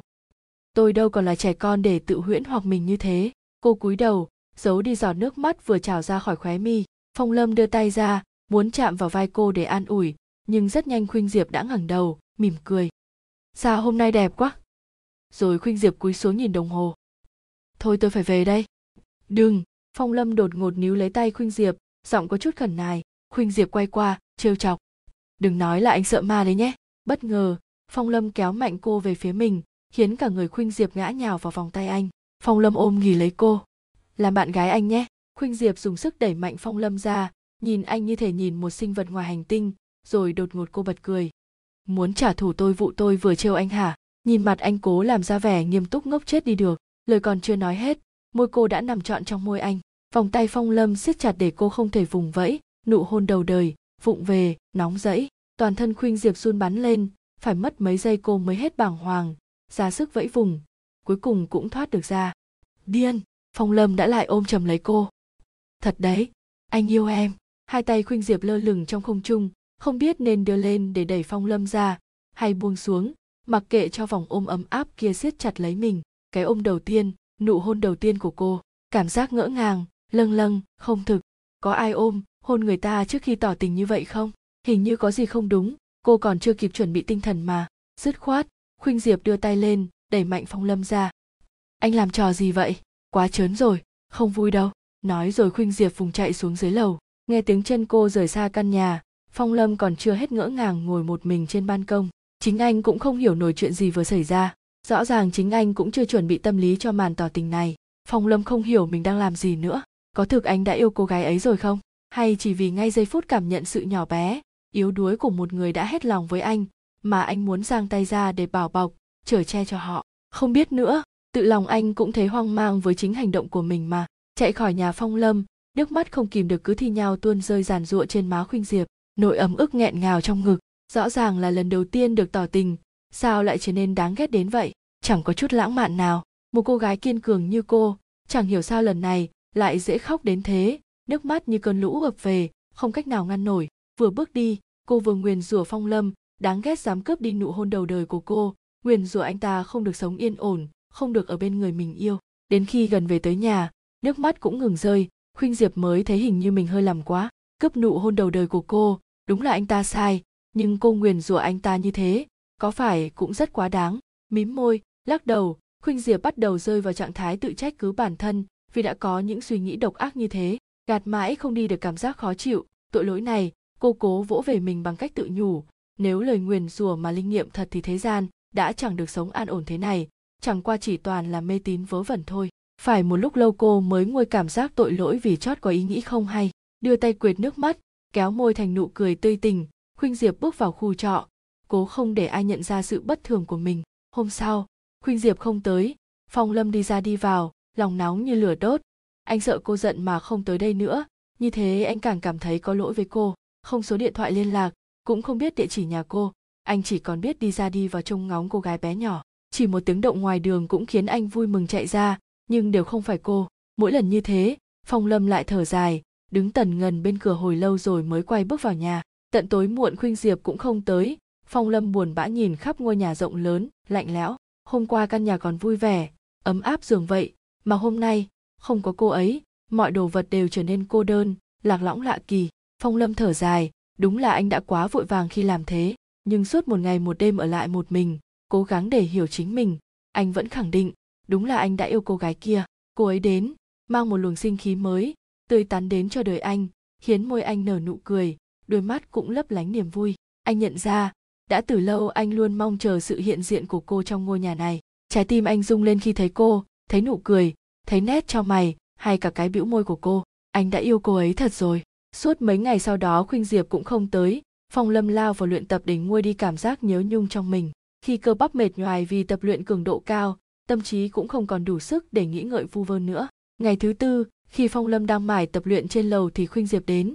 Cô lặng yên, nhìn anh đang mướt mải mồ hôi, chăm chỉ tập luyện. Một lúc sau Phong Lâm mới nhận ra sự hiện diện của cô, anh vui mừng tháo găng tay, chạy về phía Khuynh Diệp, nhưng nụ cười đột nhiên đông cứng lại, sượng sùng, anh không biết phải nói gì với cô. Bước chân anh chậm lại, chăm chú chờ đợi phản ứng của Khuynh Diệp. Mấy hôm tôi ốm, không tới được, xin lỗi. Khuynh Diệp nói lý nhí, cô vốn không quen nói dối. Phong Lâm thở phào nhẹ nhõm vì Khuynh Diệp đã trở lại, cũng không có vẻ gì trách móc anh, nhưng anh cũng chưa biết phải nói gì với cô cho phải. Tôi đi dọn nhà đây, anh tập tiếp đi. Còn chưa đợi Phong Lâm kịp lên tiếng, Khuynh Diệp đã quay người trở xuống lầu, bước chân gấp gáp như chạy trốn sắc ửng hồng bối rối đang lan trên khuôn mặt nhỏ bé của chính mình. Đợi cô đi khuất, Phong Lâm mới dám cười, tảng đá đè trên ngực anh suốt mấy ngày qua cuối cùng cũng được tháo xuống rồi. Anh đeo găng tay, quyết tâm phải giảm được nhiều cân hơn nữa. Một kế hoạch nho nhỏ đang âm thầm hình thành trong đầu anh. Khuynh Diệp khệ nệ xách túi lớn túi nhỏ vào nhà, đặt lên bàn bếp. Cô ngó xung quanh, không thấy Phong Lâm đâu. Cả căn nhà im ắng, thầm nhủ có lẽ anh đang trong phòng vẽ. Cô khe khẽ hát. Bài hát này là Phong Lâm dạy cô, một bài hát tiếng Pháp. Anh ấy cũng đã dịch lời cho cô hiểu. Kể cả dù không hiểu ý nghĩa ca từ, cô vẫn cảm thấy những âm tiết ấy vang lên thật đẹp. Chúng ngân nga nơi vòm họng, tan chảy như viên kẹo ngọt ngào nơi đầu lưỡi, rung lên dịu dàng, thần tiên. Hôm nay Khuynh Diệp rất vui. Dạo gần đây công việc ổn, thu nhập đủ chi tiêu, không đến nỗi quá mức túng thiếu khiến cô có tâm trạng tận hưởng cuộc sống hơn. Với một người như Khuynh Diệp, chỉ cần tâm hồn được thư thái, không phải lúc nào cũng lo lắng, nghĩ ngợi, đó đã là sự hưởng thụ lớn lao nhất đời rồi. Mải mê hát đến nỗi không nghe thấy tiếng lạch sạch ngoài cổng, cho đến tận khi Phong Lâm xuất hiện. Ủa, anh đi đâu vậy? Hôm nay không tập sao? Thấy trên tay Phong Lâm có một chiếc thùng các tông, Khuynh Diệp tò mò hỏi. Anh có gì vậy? Nhưng Phong Lâm không trả lời, anh mỉm cười bí hiểm rồi đi lên lầu. Khuynh Diệp nhún vai, quay lại công việc của mình, dù sao anh ta có làm gì cũng không liên quan đến cô. Một lát sau đã thấy Phong Lâm quay xuống, vẫn nụ cười bí hiểm trên môi. Lên đây một lát nào, anh vẫy tay gọi cô. Khuynh Diệp cảnh giác trước vẻ đáng nghi của Phong Lâm. Có chuyện gì chứ? Nhìn anh mờ ám lắm. Phong Lâm bật cười to. Có gì mà mờ ám? Nhanh lên, giúp tôi một tay. Ờ, Khuynh Diệp lững thững theo lên, vẫn giữ chút đề phòng trong lòng trước vẻ lạ lùng của Phong Lâm. Cô tự hỏi, không biết anh ta lại có ý đồ gì đây? Em có biết em đang tìm gì không? Hả? Tôi có tìm gì đâu. Có đấy, em tự bịt mắt vào. Anh dẫn em đến điều em muốn tìm. Khuynh Diệp nghi ngờ nhìn Phong Lâm, lưỡng lự một lát rồi cô cũng đưa tay lên mắt, làm theo lời anh. Phong Lâm chạm nhẹ vào khuỷu tay Khuynh Diệp, dẫn cô đi. Đi một quãng, anh bảo cô dừng lại. Từ từ nhé, rồi, mở mắt nào. Khuynh Diệp sững người, khẽ khẽ reo lên. Trước mặt cô, một dãy những chậu hoa tím biếc, loài hoa cô yêu nhất, oải hương. Những bông hoa tím nhỏ xíu rung rinh trong gió, đẹp đến nao lòng. Cô luôn muốn trồng một chậu oải hương, nhưng căn phòng trọ nhỏ xíu, không đủ sáng nên dù rất muốn cũng chẳng thể thực hiện được. Và cũng bởi tình yêu với oải hương mà Khuynh Diệp đòi Phong Lâm dạy mình hát tiếng Pháp.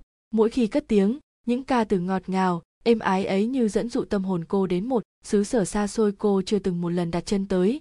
Nơi đó có những cánh đồng bạt ngàn oải hương tím cả một vùng trời. Cô quay qua Phong Lâm, đôi mắt ươn ướt vì vui mừng. Hoa oải hương, Phong Lâm gật đầu, mỉm cười. Em thích không? Khuynh Diệp ra sức gật đầu. Cô tiến về phía ban công, ngồi xuống, nhìn ngắm những bông hoa nhỏ xíu, dịu dịu thơm. Sao anh mua nhiều oải hương thế? Vì em thích. Khuynh Diệp ngạc nhiên nhìn Phong Lâm. Sao lại thế? Anh có thích hoa này không? Không, anh thích em. Khuynh Diệp ngơ ngác nhìn Phong Lâm mất một lúc, rồi như mới hiểu câu mình vừa nghe thấy, cô xấu hổ cúi đầu. Phong Lâm ngồi xuống bên cạnh cô, đưa tay nắm lấy tay Khuynh Diệp. Em biết em đang muốn tìm điều gì chưa? Chính là tìm người sẽ ở bên, yêu em, chăm sóc em suốt đời, làm bạn gái anh nhé. Cúi đầu càng thấp, Khuynh Diệp loay hoay rút tay ra khỏi bàn tay to lớn của Phong Lâm, nhưng những ngón tay kia đang siết chặt lấy tay cô, không chịu buông. Khuynh Diệp liếc nhìn xuống bàn tay đang giữ chặt tay mình, một thoáng chùn lòng, không nỡ rút tay ra, bởi lẽ bàn tay kia đẹp quá. Những ngón tay dài, thon đều, trắng ngần, nổi lên lờ mờ những đường gân xanh vừa nam tính vừa nghệ sĩ. Lợi dụng khoảnh khắc mềm lòng ngắn ngủi đó của Khuynh Diệp, Phong Lâm ghé sát đến gần cô. Khuynh Diệp giật bắn mình, run rẩy, môi Phong Lâm gần sát vành tay nhỏ bé, cong cong mềm mại của cô. Anh muốn đặt lên đó một nụ hôn, nhưng kìm lại. Anh yêu em, ba từ ấy, chỉ ba từ thôi mà đủ làm rung động trái tim thiếu nữ chưa một lần yêu ai. Hai má đỏ bừng, tim đập như muốn nhảy ra ngoài, Khuynh Diệp càng không biết phải làm sao. Cô có cảm tình với anh chàng này không à? Nếu nói có thì không phải, nhưng nếu nói không thì rất không thật lòng. Từ lâu rồi, hay nói đúng hơn là ngay từ khoảnh khắc đầu tiên nhìn thấy anh đứng trên ban công thổi sáo, trái tim cô đã có những rung cảm rất riêng của nó. Sự rung cảm lạ lùng mà chưa từng bao giờ cô lý giải được. Ở gần anh, cảm nhận sự thay đổi từng ngày, sự cố gắng của anh trong việc cởi mở hơn với cô, với thế giới, khiến Khuynh Diệp rất nhiều lần nghe lòng mình rộn vui một cách lạ thường. Cô hay nhắc nhở mình rằng, anh ta chỉ là một người lạ, một chủ nợ, một người trả tiền nhưng không phải. Cô vui khi thấy anh vui và cô buồn, khi anh còn chưa kịp buồn, chỉ mới chớm suy tư đã đủ khiến trái tim cô nặng trịch. Nhưng cô cũng biết rất rõ, mình không xứng. Trước mắt cô lúc này không phải chỉ là những chậu hoa oải hương, mà là sự thấu hiểu người kia dành cho mình. Cô biết, tình cảm này là thật, nhưng liệu như vậy có đủ không? Cho mọi thứ quá khập khiễng giữa hai người. Lúc này đây, tâm trí cô rối bời, chẳng thể suy nghĩ được gì, dòng máu đang chảy trong người dường như cũng đột ngột nóng bừng lên. Khẽ chạm môi lên tóc Khuynh Diệp, Phong Lâm mỉm cười, dùng cả hai tay ôm lấy bàn tay cô. Khuynh Diệp ngước lên nhìn, toàn nói gì đó, nhưng tâm trí cô trống rỗng, chẳng biết phải nói gì.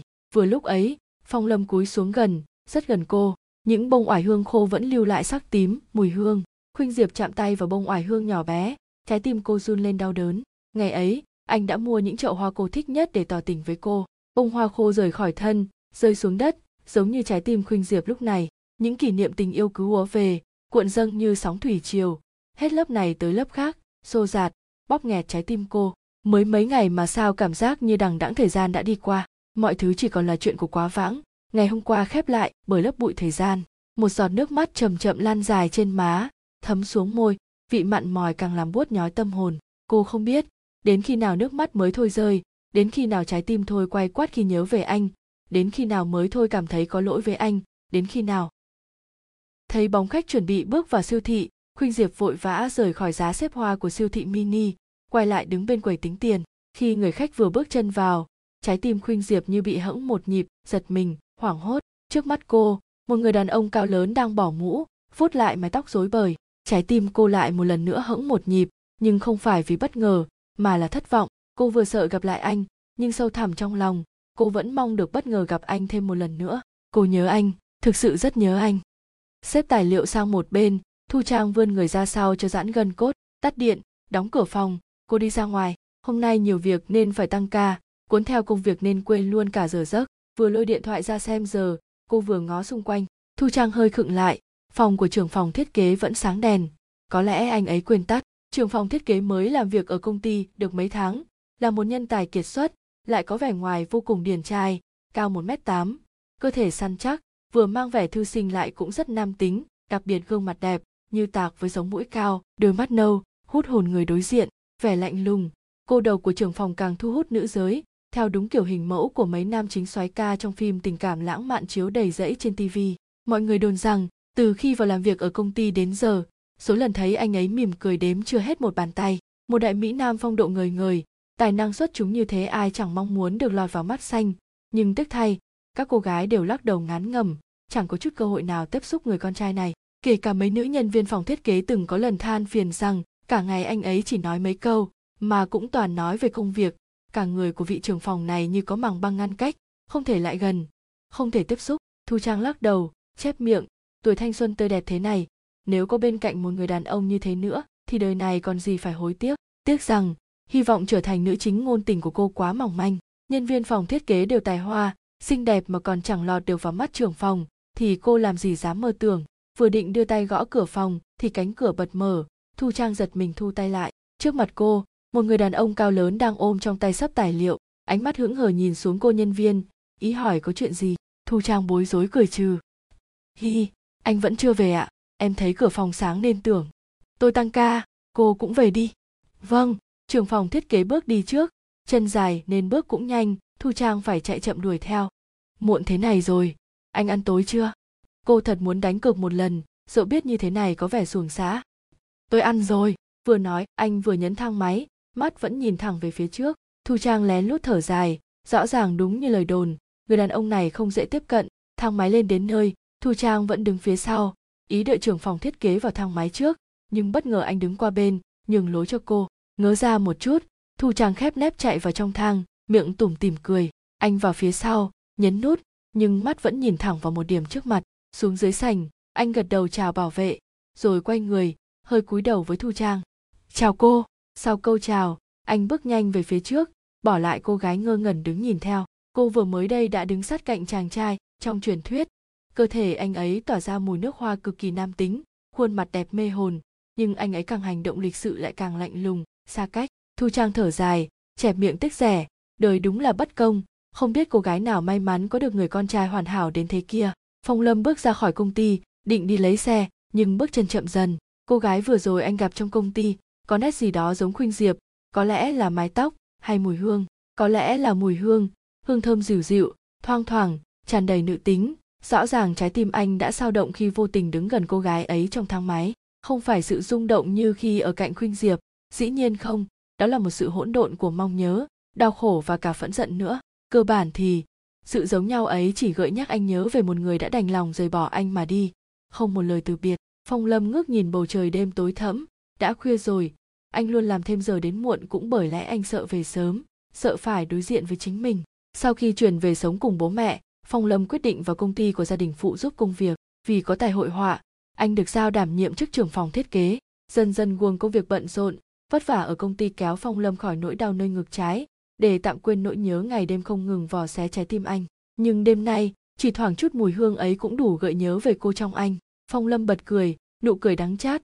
Anh lắc đầu, cố xua đi những hồi ức về một người đã không còn ở đây nữa, đi nhanh về phía bãi đỗ xe, như thể những bước guồng ấy có thể kéo anh về một phía không còn khổ đau. Chiếc xe lao vào giằng giặc đêm, giằng giặc nỗi nhớ vô hình giăng mắc muôn nẻo về. Khuya rồi mà phố xá hãy còn đông người quá, Sao không dưng anh lại thấy cô độc đến thế này? Phong Lâm đang định đi thẳng lên lầu thì nhận thấy nhà có khách. Anh cúi đầu chào cho phải phép, chân vẫn bước tiếp. Thấy anh về, bà Trâm vội chạy lại, níu tay con trai. Về rồi hả con? Vừa nói bà vừa kéo anh về phía bàn trà. Đây là Ngọc Huyền. Ngọc Huyền đứng dậy, hai người bắt tay chào nhau. Những ngón tay Ngọc Huyền thon dài, mềm mại, trắng trẻo. Rồi ba người ngồi xuống, Ngọc Huyền với tay rót cho Phong Lâm một chén trà. Trà Ngọc Huyền pha đấy, con thử xem.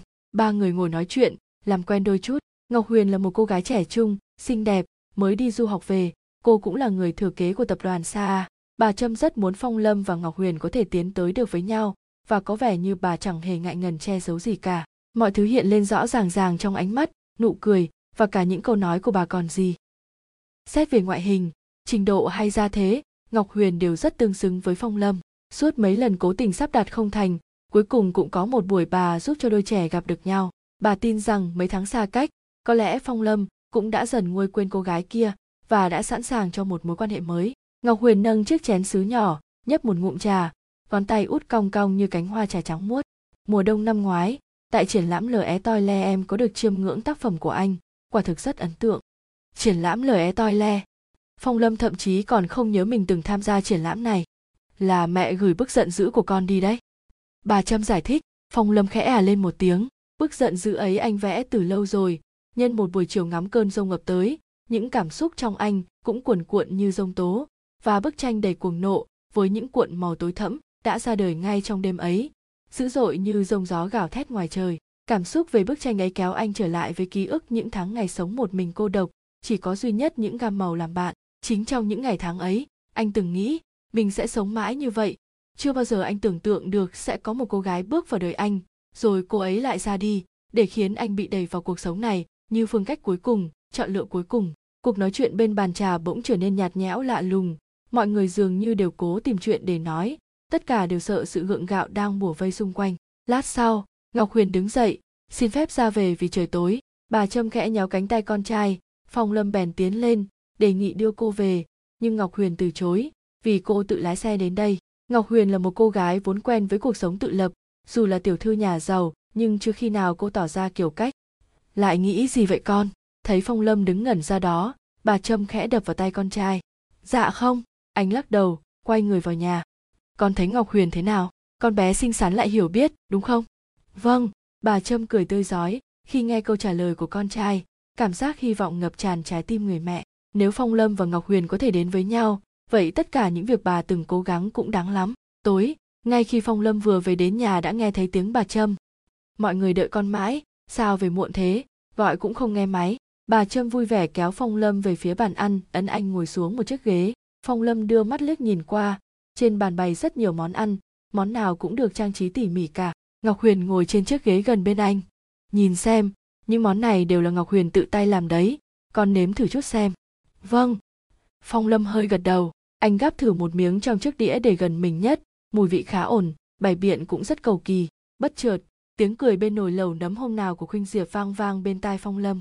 Lâu lắm rồi anh không được ăn những món cô nấu. Ngày ấy, khi mới bắt đầu theo chế độ giảm cân, Phong Lâm phải khổ sở biết bao trước những bữa cơm toàn rau của Khuynh Diệp, nhưng giờ đây, anh ước những món ăn cầu kỳ này biến thành những món rau đơn giản ấy. Ngon ạ. Vậy ăn nhiều một chút, Ngọc Huyền, ăn đi cháu. Dạ. Bận rộn quản lý công ty như vậy, cô không ngờ cháu lại giỏi nội trợ thế này đấy. Cũng nhờ hồi còn đi du học phải tự lập nhiều nên cháu mới biết làm vài món thôi ạ. Phong Lâm biết ý nghĩa bữa cơm này, anh cũng hiểu ánh nhìn của mẹ. Nhưng chính anh cũng không hiểu giờ này mình muốn gì. Anh vừa muốn rời khỏi bữa cơm, rời khỏi sự gán ghép này, nhưng lại cũng sợ hãi cảm giác phải đối mặt với nỗi nhớ cô đầy vô vọng, bế tắc. Có lẽ đó chính là cảm xúc của anh lúc này đây.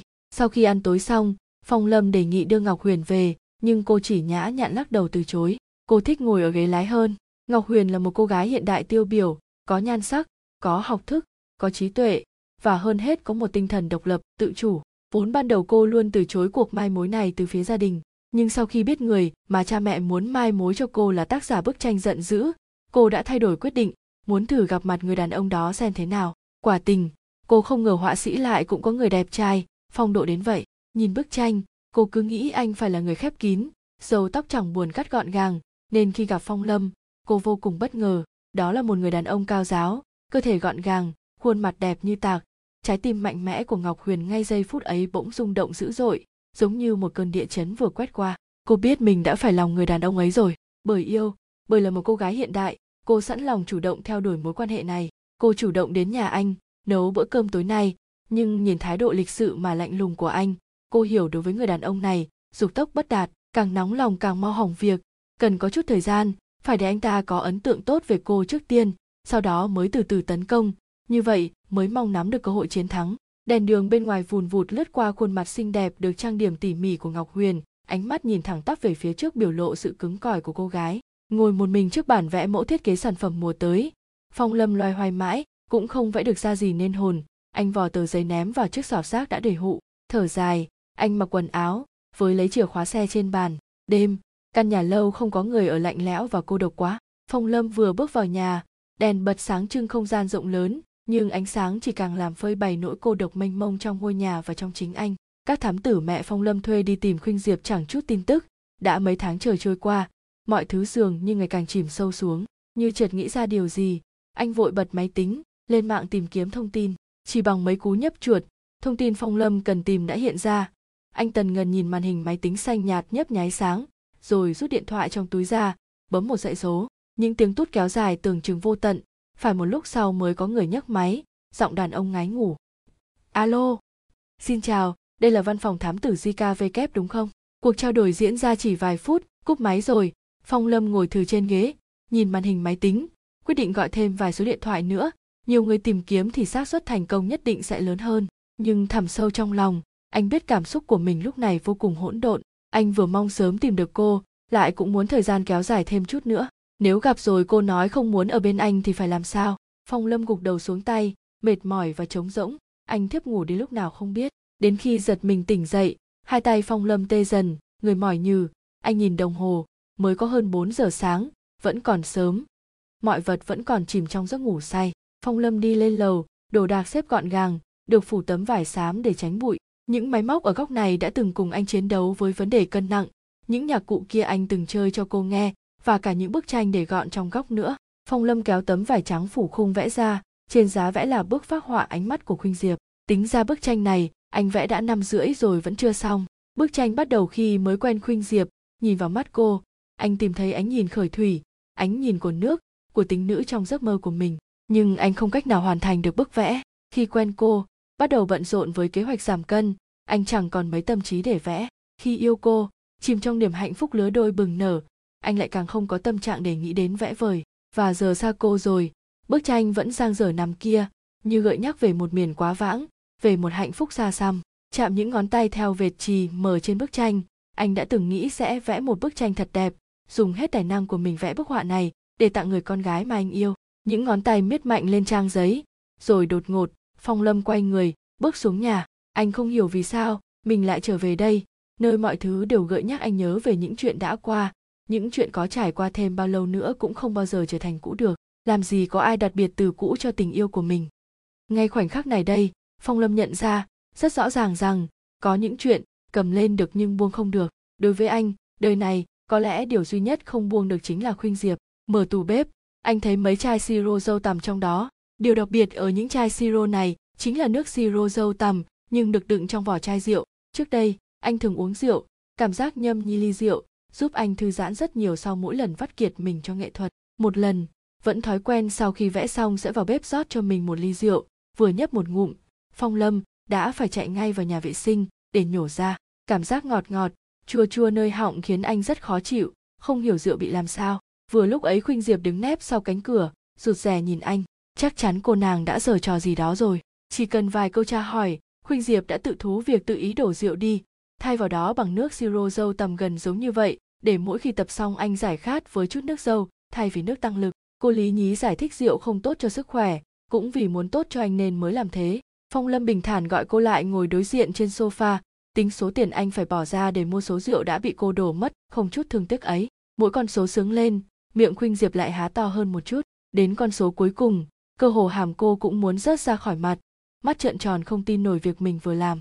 Không nổi giận, không trách mắng, Phong Lâm chỉ nhẹ nhàng yêu cầu cô hãy bồi thường số tiền cô đã đổ bỏ đi vô ích ấy. Khuynh Diệp dùng cả hai bàn tay nhầm tính, nếu làm công cho anh trừ nợ, cô sẽ phải mất bao nhiêu năm cuộc đời cho hành động ngu ngốc của mình đây. Nhìn mười ngón tay xòe trước mặt, Khuynh Diệp mếu máo ngước nhìn Phong Lâm. Thật là đáng đời, cơ bản, chỉ là đáng đời cho kiểu cô có thể tỉ mỉ kể về quá trình bật nắp, dốc ngược chai, đổ rượu quý của anh vào toilet. Quả là đáng đời lắm. Phong Lâm phải kìm lắm mới không bật cười trước dáng vẻ mếu máo của Khuynh Diệp. Anh ngồi nhàn nhã trên ghế, đưa tay trước mặt cô, ra vẻ mau đưa tiền đây. Khuynh Diệp sụp hai vai xuống, lý nhí, tôi cũng là vì muốn tốt cho anh thôi mà. Nhìn mắt Khuynh Diệp bắt đầu rưng rưng, Phong Lâm cuống lên, vốn anh chỉ định trêu cô gái kia một chút vì tội đổ hết rượu của anh đi, nhưng hình như hơi quá rồi. Phong Lâm thu tay về, chép miệng ra vẻ độ lượng tha thứ cho hành động dại dột của Khuynh Diệp. Ngược với điều anh mong chờ là Khuynh Diệp sẽ vui sướng cảm ơn rối rít, ai ngờ cô liếc anh đầy vẻ cảnh giác, còn hỏi lại một câu thật chứ, làm Phong Lâm quá đỗi thất vọng, chẳng còn chút hứng thú. Anh đứng lên, đi vào phòng vẽ. Tất cả những chuyện ngày ấy giờ như thước phim chảy trôi trước mắt Phong Lâm.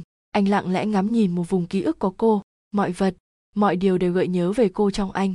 Tự pha cho mình một ly siro dâu tằm, anh nhấm nháp thứ nước chua chua ngọt ngọt có màu đỏ như rượu vang ấy. Chua và ngọt hòa quyện vào nhau, nhưng sao em nỡ, để anh giờ đây một mình nếm trải tất cả những chát chua của cuộc tình mình. Vừa chạy bộ buổi sáng về, Phong Lâm đã thấy mẹ và Ngọc Huyền ngồi ở phòng khách. Không hiểu Ngọc Huyền đến nhà anh sớm như vậy là có chuyện gì. Phong Lâm lau mồ hôi trên trán, mỉm cười chào cô. Em có tin tức tốt cho anh đấy, Ngọc Huyền niềm nở nói. Phong Lâm giơ chiếc khăn bông quàng trên cổ lên. Tôi đi thay đồ đã, người toàn mồ hôi. Nhìn bóng Phong Lâm đi khuất, bà Trâm vui vẻ nắm tay Ngọc Huyền. Hôm qua bác mới nói chuyện với bố mẹ cháu, cả hai bên đều mong sang năm có thể tổ chức đám cưới lắm đấy. Bác ơi, phải bình tĩnh chứ. Bình tĩnh sao được nữa, các bác đều lớn tuổi rồi. Tháng trước cháu đi công tác nước ngoài, hai đứa có gọi điện, nhắn tin gì không? Dạ, cũng chỉ nhắn đôi lần, hỏi thăm tình hình linh tinh thôi ạ. Chắc nó ngại đấy, chứ bác thấy cháu không đến đây chơi, nó buồn hơn hẳn. Có lẽ công ty dạo này nhiều việc thôi bác. Không, công ty vẫn bình thường, nhưng chắc chắn nó thích cháu rồi, chỉ chưa dám bày tỏ thôi. Vừa lúc ấy Phong Lâm bước ra, trong bộ trang phục quần Âu, áo sơ mi, nhìn anh càng nổi bật vẻ nam tính, lịch lãm, khác hẳn hình tượng khỏe khoắn vừa rồi. Dù đã gặp Phong Lâm rất nhiều lần, nhưng với Ngọc Huyền, mỗi lần nhìn anh, mắt cô vẫn vô thức hơi cụp xuống một chút, dáng vẻ nhu thuận vốn không phải là cô, nhưng khi yêu, người ta dễ trở nên có những hành động thật khác bình thường. Phong Lâm ngồi xuống đối diện mẹ và Ngọc Huyền, vẫn nụ cười lịch sự, nhưng có phần xa cách trên môi. Có tin gì cho tôi vậy? Anh xem, Ngọc Huyền đưa cho Phong Lâm xem một số tài liệu, đó là một bài phê bình nghệ thuật rất dài đăng trên tạp chí uy tín thế giới về lĩnh vực hội họa. Với sức ảnh hưởng của tờ tạp chí này, dù là người vô danh không ai biết tới cũng có thể dễ dàng nổi tiếng sau một đêm. Nhưng lẽ dĩ nhiên, tiêu chuẩn lựa chọn tác phẩm để phê bình của tạp chí rất khắt khe, hoàn toàn công tâm, không chịu sự chi phối của tiền bạc hay danh tiếng. Bức tranh được bài viết đề cập tới chính là giận dữ, nụ cười trên môi Ngọc Huyền càng tươi hơn. Ngay khi nhìn thấy bức tranh này, em đã thấy nó thật đặc biệt, anh xem, họ đánh giá rất cao sáng tác của anh. Phong Lâm miết tay trên bức ảnh chụp lại bức giận dữ của anh, khóe môi hơi lay động, nhưng không rõ ra là biểu cảm gì. Tới khi anh nhìn lên, ánh mắt đã lấy lại vẻ bình tĩnh, có chút lạnh lùng thường ngày. Cảm ơn cô. Phong Lâm, con cũng đừng xưng hô với Ngọc Huyền như thế nữa, nghe xa cách lắm. Ôi, cũng không có gì mà bác. Ngọc Huyền vội đỡ lời cho Phong Lâm. Con quen rồi, quen thì sửa, có khó khăn gì đâu chứ. Thôi cứ từ từ bác ạ. À, có cái này nữa nè. Ngọc Huyền đưa ra mấy tấm vé. Đây là vé xem triển lãm tranh đương đại và cả vé hòa nhạc cho Bin. Nếu hôm nay anh rảnh, em muốn mời anh đi xem tranh, tối chúng ta sẽ cùng nghe nhạc được chứ? Trong mắt Phong Lâm khẽ thoáng qua một tia chần chừ, nhưng rồi không hiểu thế nào anh vẫn gật đầu đồng ý. Nhận được cái gật đầu của Phong Lâm, nét cười không chỉ trên môi Ngọc Huyền nữa, mà cả khuôn mặt, cả cơ thể cô và cơ hồ cả bầu không khí quanh cô cũng được bao phủ bởi một niềm hạnh phúc trong suốt lấp lánh.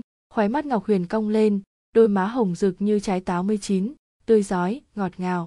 Nhìn cảnh ấy, bà Trâm bất giác cũng mỉm cười theo, niềm vui tràn trề trong trái tim người mẹ. Bao nhiêu tâm huyết xếp đặt của bà cuối cùng cũng đã có kết quả, bà còn mong chờ gì hơn thế. Tết, Tết trời tuy lạnh lẽo, lây phây mưa phùn, nhưng lẫn trong cái lạnh cắt da cắt thịt ấy vẫn rất rõ ràng cảm giác của sự ấm áp mà mùa xuân mang đến. Ngọc Huyền ngước nhìn những giọt mưa đọng trên vòng kính trong suốt phản chiếu ánh đèn nhập nhòe, lấp lánh sáng. Hôm nay, gia đình Phong Lâm mời gia đình cô đến tham dự một bữa tiệc ngoài trời nho nhỏ để chào đón năm mới. Họ đang đứng trên sân thượng nhà Phong Lâm. Sân thượng có mái vòm bằng kính trong suốt, nhìn rõ cả những giọt mưa nhỏ xíu rơi xuống, đậu lại trên đó. Xung quanh được trang trí bằng những chùm đèn pha lê chiếu tỏa ánh sáng trong vắt, dịu dàng như nước. Hai bên là những giỏ lan xinh đẹp, những cánh lan é ấp trước gió xuân, như hàm tiếu, như bâng khuâng, hương hoa thoang thoảng nhẹ nhàng hòa vào từng cơn gió. Phải thật khéo, thật tinh mới cảm nhận được hương thơm thanh khiết ấy. Tiếng dương cầm nhẹ nhàng vang động, khung cảnh này quá lãng mạn, quá ngọt ngào. Đồ ăn và rượu vang được bày trên một chiếc bàn lớn, ở cuối bàn trang trí một cành đào bích, những nụ đào chúm chím đón gió xuân, như chỉ đợi thời khắc giao thừa để xòe bung những cánh hoa phơn phớt hồng xinh xắn. Trên cành đào treo mấy phong lì xì đỏ, sắc đỏ như càng nổi bật giữa những chồi lộc non xanh mơn mởn. Phong vị Tết tràn ngập khắp nơi, thấm đượm vào từng giọt mưa, hơi gió. Mưa xuân đánh thức đất trời, rượu vang nồng nàn đánh thức xúc cảm nơi trái tim con người. Bờ môi đỏ như cánh hồng sớm mai của Ngọc Huyền hơi cong lên, tạo thành nụ cười nhẹ nhẹ. Tuy thái độ của Phong Lâm vẫn khá hững hờ, nhưng hai bên gia đình giờ đã xem cuộc hôn nhân của hai người họ là điều dĩ nhiên. Bạn bè Ngọc Huyền đều lấy làm lạ khi thấy cô đồng ý một cuộc hôn nhân sắp đặt từ gia đình, bởi lẽ không ai biết uẩn khúc phía sau ấy, không ai biết cô đã chót say đắm tâm hồn người nghệ sĩ kia rồi. Khe khẽ lắc đầu, Ngọc Huyền tự cười giễu chính mình, có lẽ trên đời này, thứ được gọi là định mệnh, đích thực có tồn tại, chỉ là liệu chúng ta có may mắn gặp được hay không mà thôi. Những ly vang nâng lên, không khí chan hòa, đầm ấm, mọi người cười nói thân tình, từ tốn.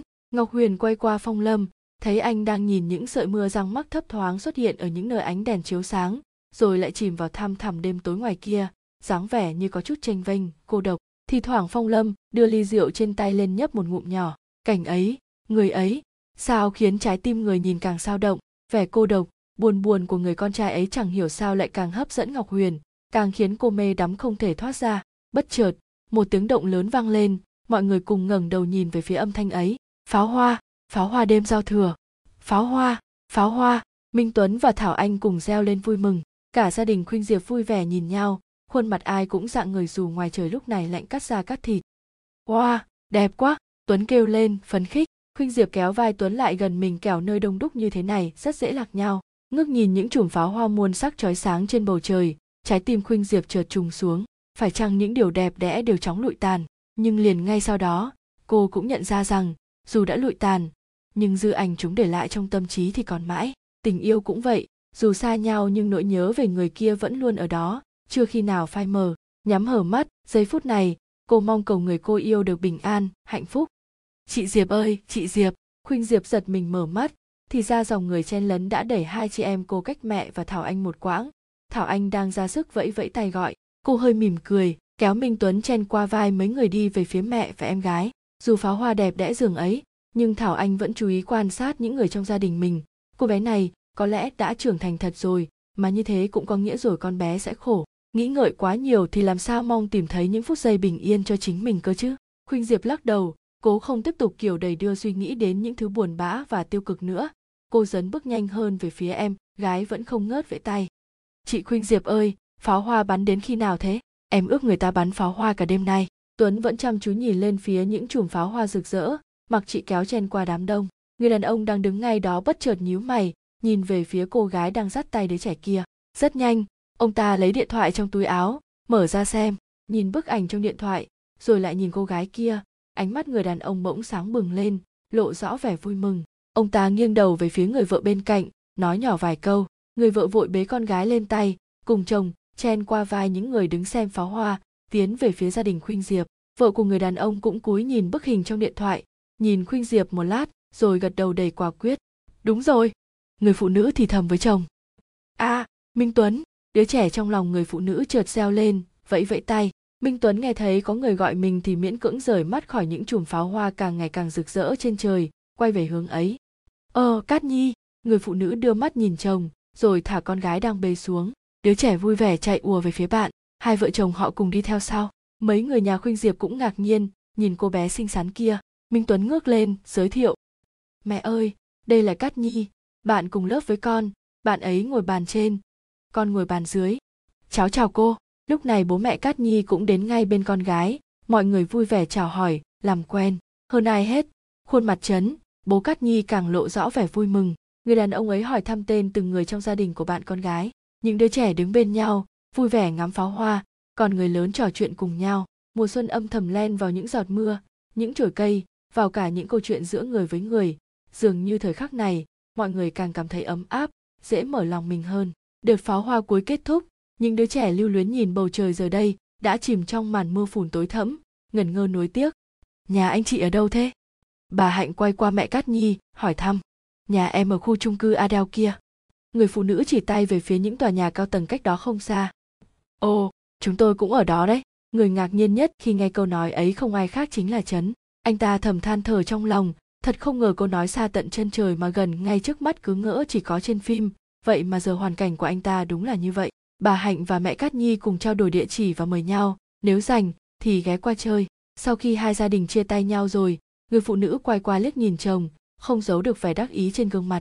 Thế nào? Thấy em giỏi chứ? Vợ quá tuyệt. Trấn giơ ngón tay cái lên, tỏ ý vô cùng tán thưởng. Anh ta nhìn về phía gia đình Khuynh Diệp đang lẫn trong đám đông, rồi rút điện thoại trong túi ra, bấm một dãy số. Khuynh Diệp vừa mở cửa, Tuấn và Thảo Anh đã chạy ùa vào nhà, ríu rít như hai chú sẻ nhỏ. Đây là lần đầu tiên cả gia đình Khuynh Diệp cùng đi xem pháo hoa đêm giao thừa.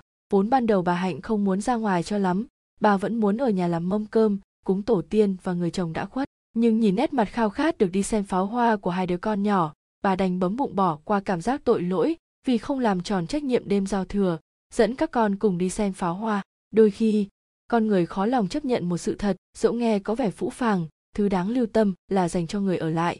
Bởi dẫu sao, sự mong tưởng nhớ nhung dành cho người đã khuất vẫn có thể giữ vẹn nguyên trong lòng, đâu cần phải bày biện ở một mâm cúng.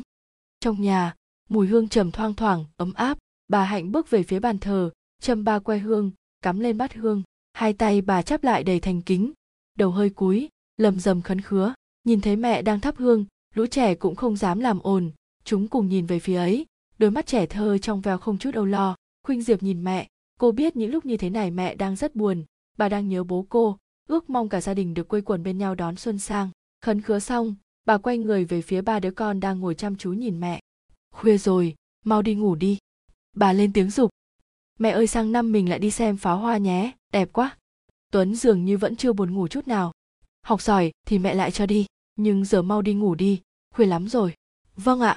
Thảo Anh đứng dậy trước, kéo tay em trai. Tuấn miễn cưỡng đứng lên theo chị, trong khi mặt mày hãy còn nhiều luyến tiếc, nó vẫn ham vui, muốn được thức khuya thêm chút nữa. Nhưng đi về phòng, Thảo Anh không ngủ luôn. Cô bé mở một cuốn sách ra, chăm chú đọc, rồi viết gì đó vào vở. Tuấn vẫn chưa ngủ được, lò dò kéo vách ngăn, nhìn Thảo Anh. Chị chưa đi ngủ à? Thảo Anh lắc đầu, mắt vẫn chăm chú nhìn quyển sách. Đầu năm phải khai bút lấy may mắn, sang năm học hành mới thuận lợi. Tuấn hơi bĩu môi, quay trở về giường mình. Người chị gái này của cậu đúng là mọt sách chính hiệu, lúc nào cũng chỉ biết học mà thôi.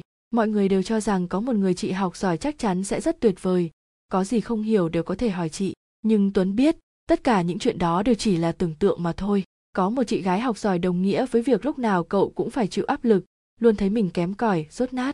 Tuấn lăn qua lăn lại trên giường, định dậy học để không thua kém chị quá, nhưng cơn lười như chiếc đinh khổng lồ ghim chặt cậu bé xuống giường, không bò dậy nổi. Buồn cũng chỉ buồn đôi chút, nghĩ cũng chỉ nghĩ một hồi, tâm tính trẻ nhỏ như nước, mọi chuyện đến rồi đi rất nhanh, chẳng lưu lại chút gì. Chẳng mấy chốc Tuấn đã chìm vào giấc ngủ trẻ thơ, trên môi vẫn đọng lại nụ cười ngọt ngào đón chào mùa xuân đang thấm đẫm đất trời phía ngoài kia. Căn nhà dần chìm vào tĩnh lặng. Khuynh Diệp nhắm mắt nhưng không cách nào ngủ nổi. Hơn một năm nay, cô thường xuyên bị mất ngủ. Những khi nằm im lắng nghe đêm tối thế này là lúc Khuynh Diệp nhớ lại những chuyện đã qua. Cô biết, làm vậy thật chẳng ích gì. Nhưng cô sợ, nếu không nhớ về, liệu cô có quên đi tất cả, chẳng còn lưu lại gì trong trí nhớ chăng? Vậy nên đêm nào cô cũng nằm suy tưởng miên man, ôn đi ôn lại những chuyện trước đây. Khuynh Diệp có hai thế giới, một thế giới của ban ngày, nơi cô sống và làm việc, một thế giới khi đêm về, nơi đó chỉ có cô và anh cùng những kỷ niệm ngọt ngào. Rõ ràng, những chùm pháo hoa trên cao kia càng rực rỡ thì ánh mắt Phong Lâm càng nhuốm màu bi thương, đến Ngọc Huyền đứng bên cạnh cũng cảm nhận thấy điều ấy. Cô ngước nhìn anh, khuôn mặt Phong Lâm nhìn nghiêng càng đẹp hút hồn, sống mũi cao thẳng tắp, đôi mắt đen u uẩn, xương hàm nam tính. Nhất thời, cô như chìm đắm trong đôi mắt kia. Phải mất một lúc lâu Ngọc Huyền mới như bừng tỉnh, cô khẽ cười, nụ cười ấy đôi phần là nhạo chính mình. Anh thích pháo hoa lắm à? Cô nhẹ nhàng lên tiếng. Phong Lâm hít sâu một hơi, luồng u ẩn trong mắt anh dường như chìm xuống, ẩn giấu vào sâu bên trong. Môi Phong Lâm cũng cong lên, tạo thành nụ cười nhàn nhạt, nhạt. Anh hơi lắc đầu. Không, anh đang nghĩ đến một chuyện. Chuyện gì thế? Giọng Ngọc Huyền có chút tò mò. Em có muốn nghe một câu chuyện không? Phong Lâm bất ngờ quay hẳn sang phía Ngọc Huyền. Ngọc Huyền khựng lại một giây, nhưng rất nhanh, cô lấy lại được vẻ tự chủ, tự tin thường ngày, gật đầu vui vẻ. Phong Lâm nhấp một ngụm vang, rồi anh nhìn ly rượu trong tay mình, mỉm cười. Em nghe về câu chuyện Hoàng tử X rồi đúng không? Hả? Lần này Ngọc Huyền không giấu nổi sự ngạc nhiên, nhưng Phong Lâm dường như không để ý lắm tới phản ứng ấy của cô. Tầm mắt anh chuyển qua những chùm pháo hoa rực sáng ngoài kia, giọng nói trầm ấm vang lên. Ngày xưa, có một con ếch có ngoại hình vô cùng xấu xí. Nó luôn tự ti, chẳng bao giờ dám bước chân ra khỏi cái giếng nhỏ bé của nó. Con ếch xấu xí luôn nghĩ, cái giếng ấy sẽ là thế giới của nó suốt đời. Nó vẽ bầu trời nhỏ xíu trên miệng giếng và nghĩ đó là cả thế gian. Rồi một ngày, có một cô gái đến bên cái giếng, nhìn thấy con ếch. Cô ấy không ngại vẻ xấu xí của con ếch, cũng chưa từng trêu đùa vẻ ngoài của nó. Cô bước vào cái giếng nhỏ bé, tối tăm của con ếch. Cô gái dùng mọi cách dẫn con ếch ra khỏi cái giếng, để nó thấy bầu trời xanh thẳm rộng lớn đích thực trông thế nào, ngọn gió sớm mai mát mẻ giường nào. Ngày tháng trôi qua, cũng nhờ cô gái ấy mà bộ dạng con ếch cũng đỡ xấu xí hơn. Nó đã có thể tự tin đứng trước mọi người mà không phải cụp mắt như trước nữa. Giọng Phong Lâm nhỏ dần, nhỏ dần, trái tim Ngọc Huyền cũng trùng dần theo từng câu nói của anh. Rồi một ngày, cô gái đó bất ngờ biến mất, con ếch thu mình trong giếng. Nó muốn trở về là con ếch của trước kia, nhưng không thể được, bởi nó biết, nó đã thay đổi, thay đổi thật rồi. Con ếch quyết định nhảy ra khỏi giếng để đi tìm cô gái, nhưng vì muốn chắc chắn, nó bèn lấp chiếc giếng kia lại. Nó cứ đi, đi mãi, đi mãi, quyết tìm bằng được cô gái kia, nhưng nó không thể tìm thấy, cái giếng cũng chẳng còn, nó chẳng còn đường lùi, lại càng không biết phải tiến đi đâu. Đến đây, Phong Lâm bật ra một tiếng cười chua chát, thân hình Ngọc Huyền hơi rung động, hai người cùng chìm vào im lặng hồi lâu, mỗi người đều theo đuổi những suy nghĩ của riêng mình. Chỉ là, những người ngoài nhìn và thấy hai người họ vai kề vai đứng bên nhau thì đều vui mừng ra mặt, nhưng nào ai hay, khoảng cách lớn nhất không phải khoảng cách địa lý, mà là từ trái tim đến một trái tim. Chưa bao giờ Ngọc Huyền thấy người con trai kia xa cách đến như vậy, chưa bao giờ cô thấy trái tim mình như đang rơi vào chiếc hố đen thăm thẳm không đáy như lúc này đây. Không nhìn Phong Lâm, mà ngước nhìn những chùm pháo hoa cuối cùng đang lóe sáng trước khi lụi tàn, Ngọc Huyền nói, chẳng cần là công chúa, nhưng nụ hôn của cô gái ấy cũng có thể biến một con ếch thành một hoàng tử, đúng không? Phong Lâm lơ đãng gật đầu, dường như suy nghĩ của anh giờ phút này đã trôi về vùng ký ức xa xăm nào đó. Có lẽ là vùng kỷ niệm với những nụ hôn, có cả nụ hôn đầu tiên, bất ngờ, bối rối, vụng về nhưng khó quên đến mức anh tin mình, rồi sẽ ghi nhớ mãi mãi. Ngọc Huyền siết chặt chiếc ly thủy tinh trên tay, cả người run lên. Cô tập trung hít thở thật sâu để cân bằng lại cảm xúc của mình. Rồi thật lâu sau, cô nâng ly vang lên, uống một hơi hết cạn, hít sâu một hơi thứ không khí lành lạnh, chậm rãi quay người sang nhìn Phong Lâm. Chẳng lẽ đã lâu như vậy, anh vẫn chưa quên được cô gái ấy? Câu hỏi ấy của Ngọc Huyền dường như kéo Phong Lâm ra khỏi những suy nghĩ chìm đắm kia. Anh liếc nhìn về phía Ngọc Huyền, bắt gặp đôi mắt đen lấp lánh đang nhìn mình đầy kiên định. Phong Lâm như hơi choáng váng, thẳm sâu trong trái tim anh rung lên những cảm xúc không thể định hình, không thể gọi tên. Ngọc Huyền thông minh, xinh đẹp, trí tuệ, nhưng trái tim có những lý lẽ của nó mà lý trí đôi khi không thể hiểu được. Em là một nàng công chúa, theo đúng nghĩa của từ ấy, nhưng em có sẵn sàng hôn một con ếch không? Hay em muốn hôn một chàng hoàng tử? Ngọc Huyền bất ngờ trước câu hỏi ngược lại của Phong Lâm. Cô hơi sững sờ. Đúng vậy, người cô gặp là một chàng hoàng tử, ngoại hình xuất chúng, tài năng nổi bật, gia thế hơn người. Nhưng nếu đổi lại ngày ấy, người cô gặp là một người có ngoại hình tầm thường, tính tình khó chịu, những điều cô không tận mắt chứng kiến, chỉ được nghe mô tả lại qua qua theo những câu chuyện mẹ Phong Lâm kể. Liệu trái tim cô có rung động hay không? Liệu có rung động hay không? Câu hỏi ấy, như cái móc câu, xoáy sâu vào tâm trí Ngọc Huyền. Tình yêu, rốt cuộc là gì? Sự rung động, rốt cuộc đến từ đâu?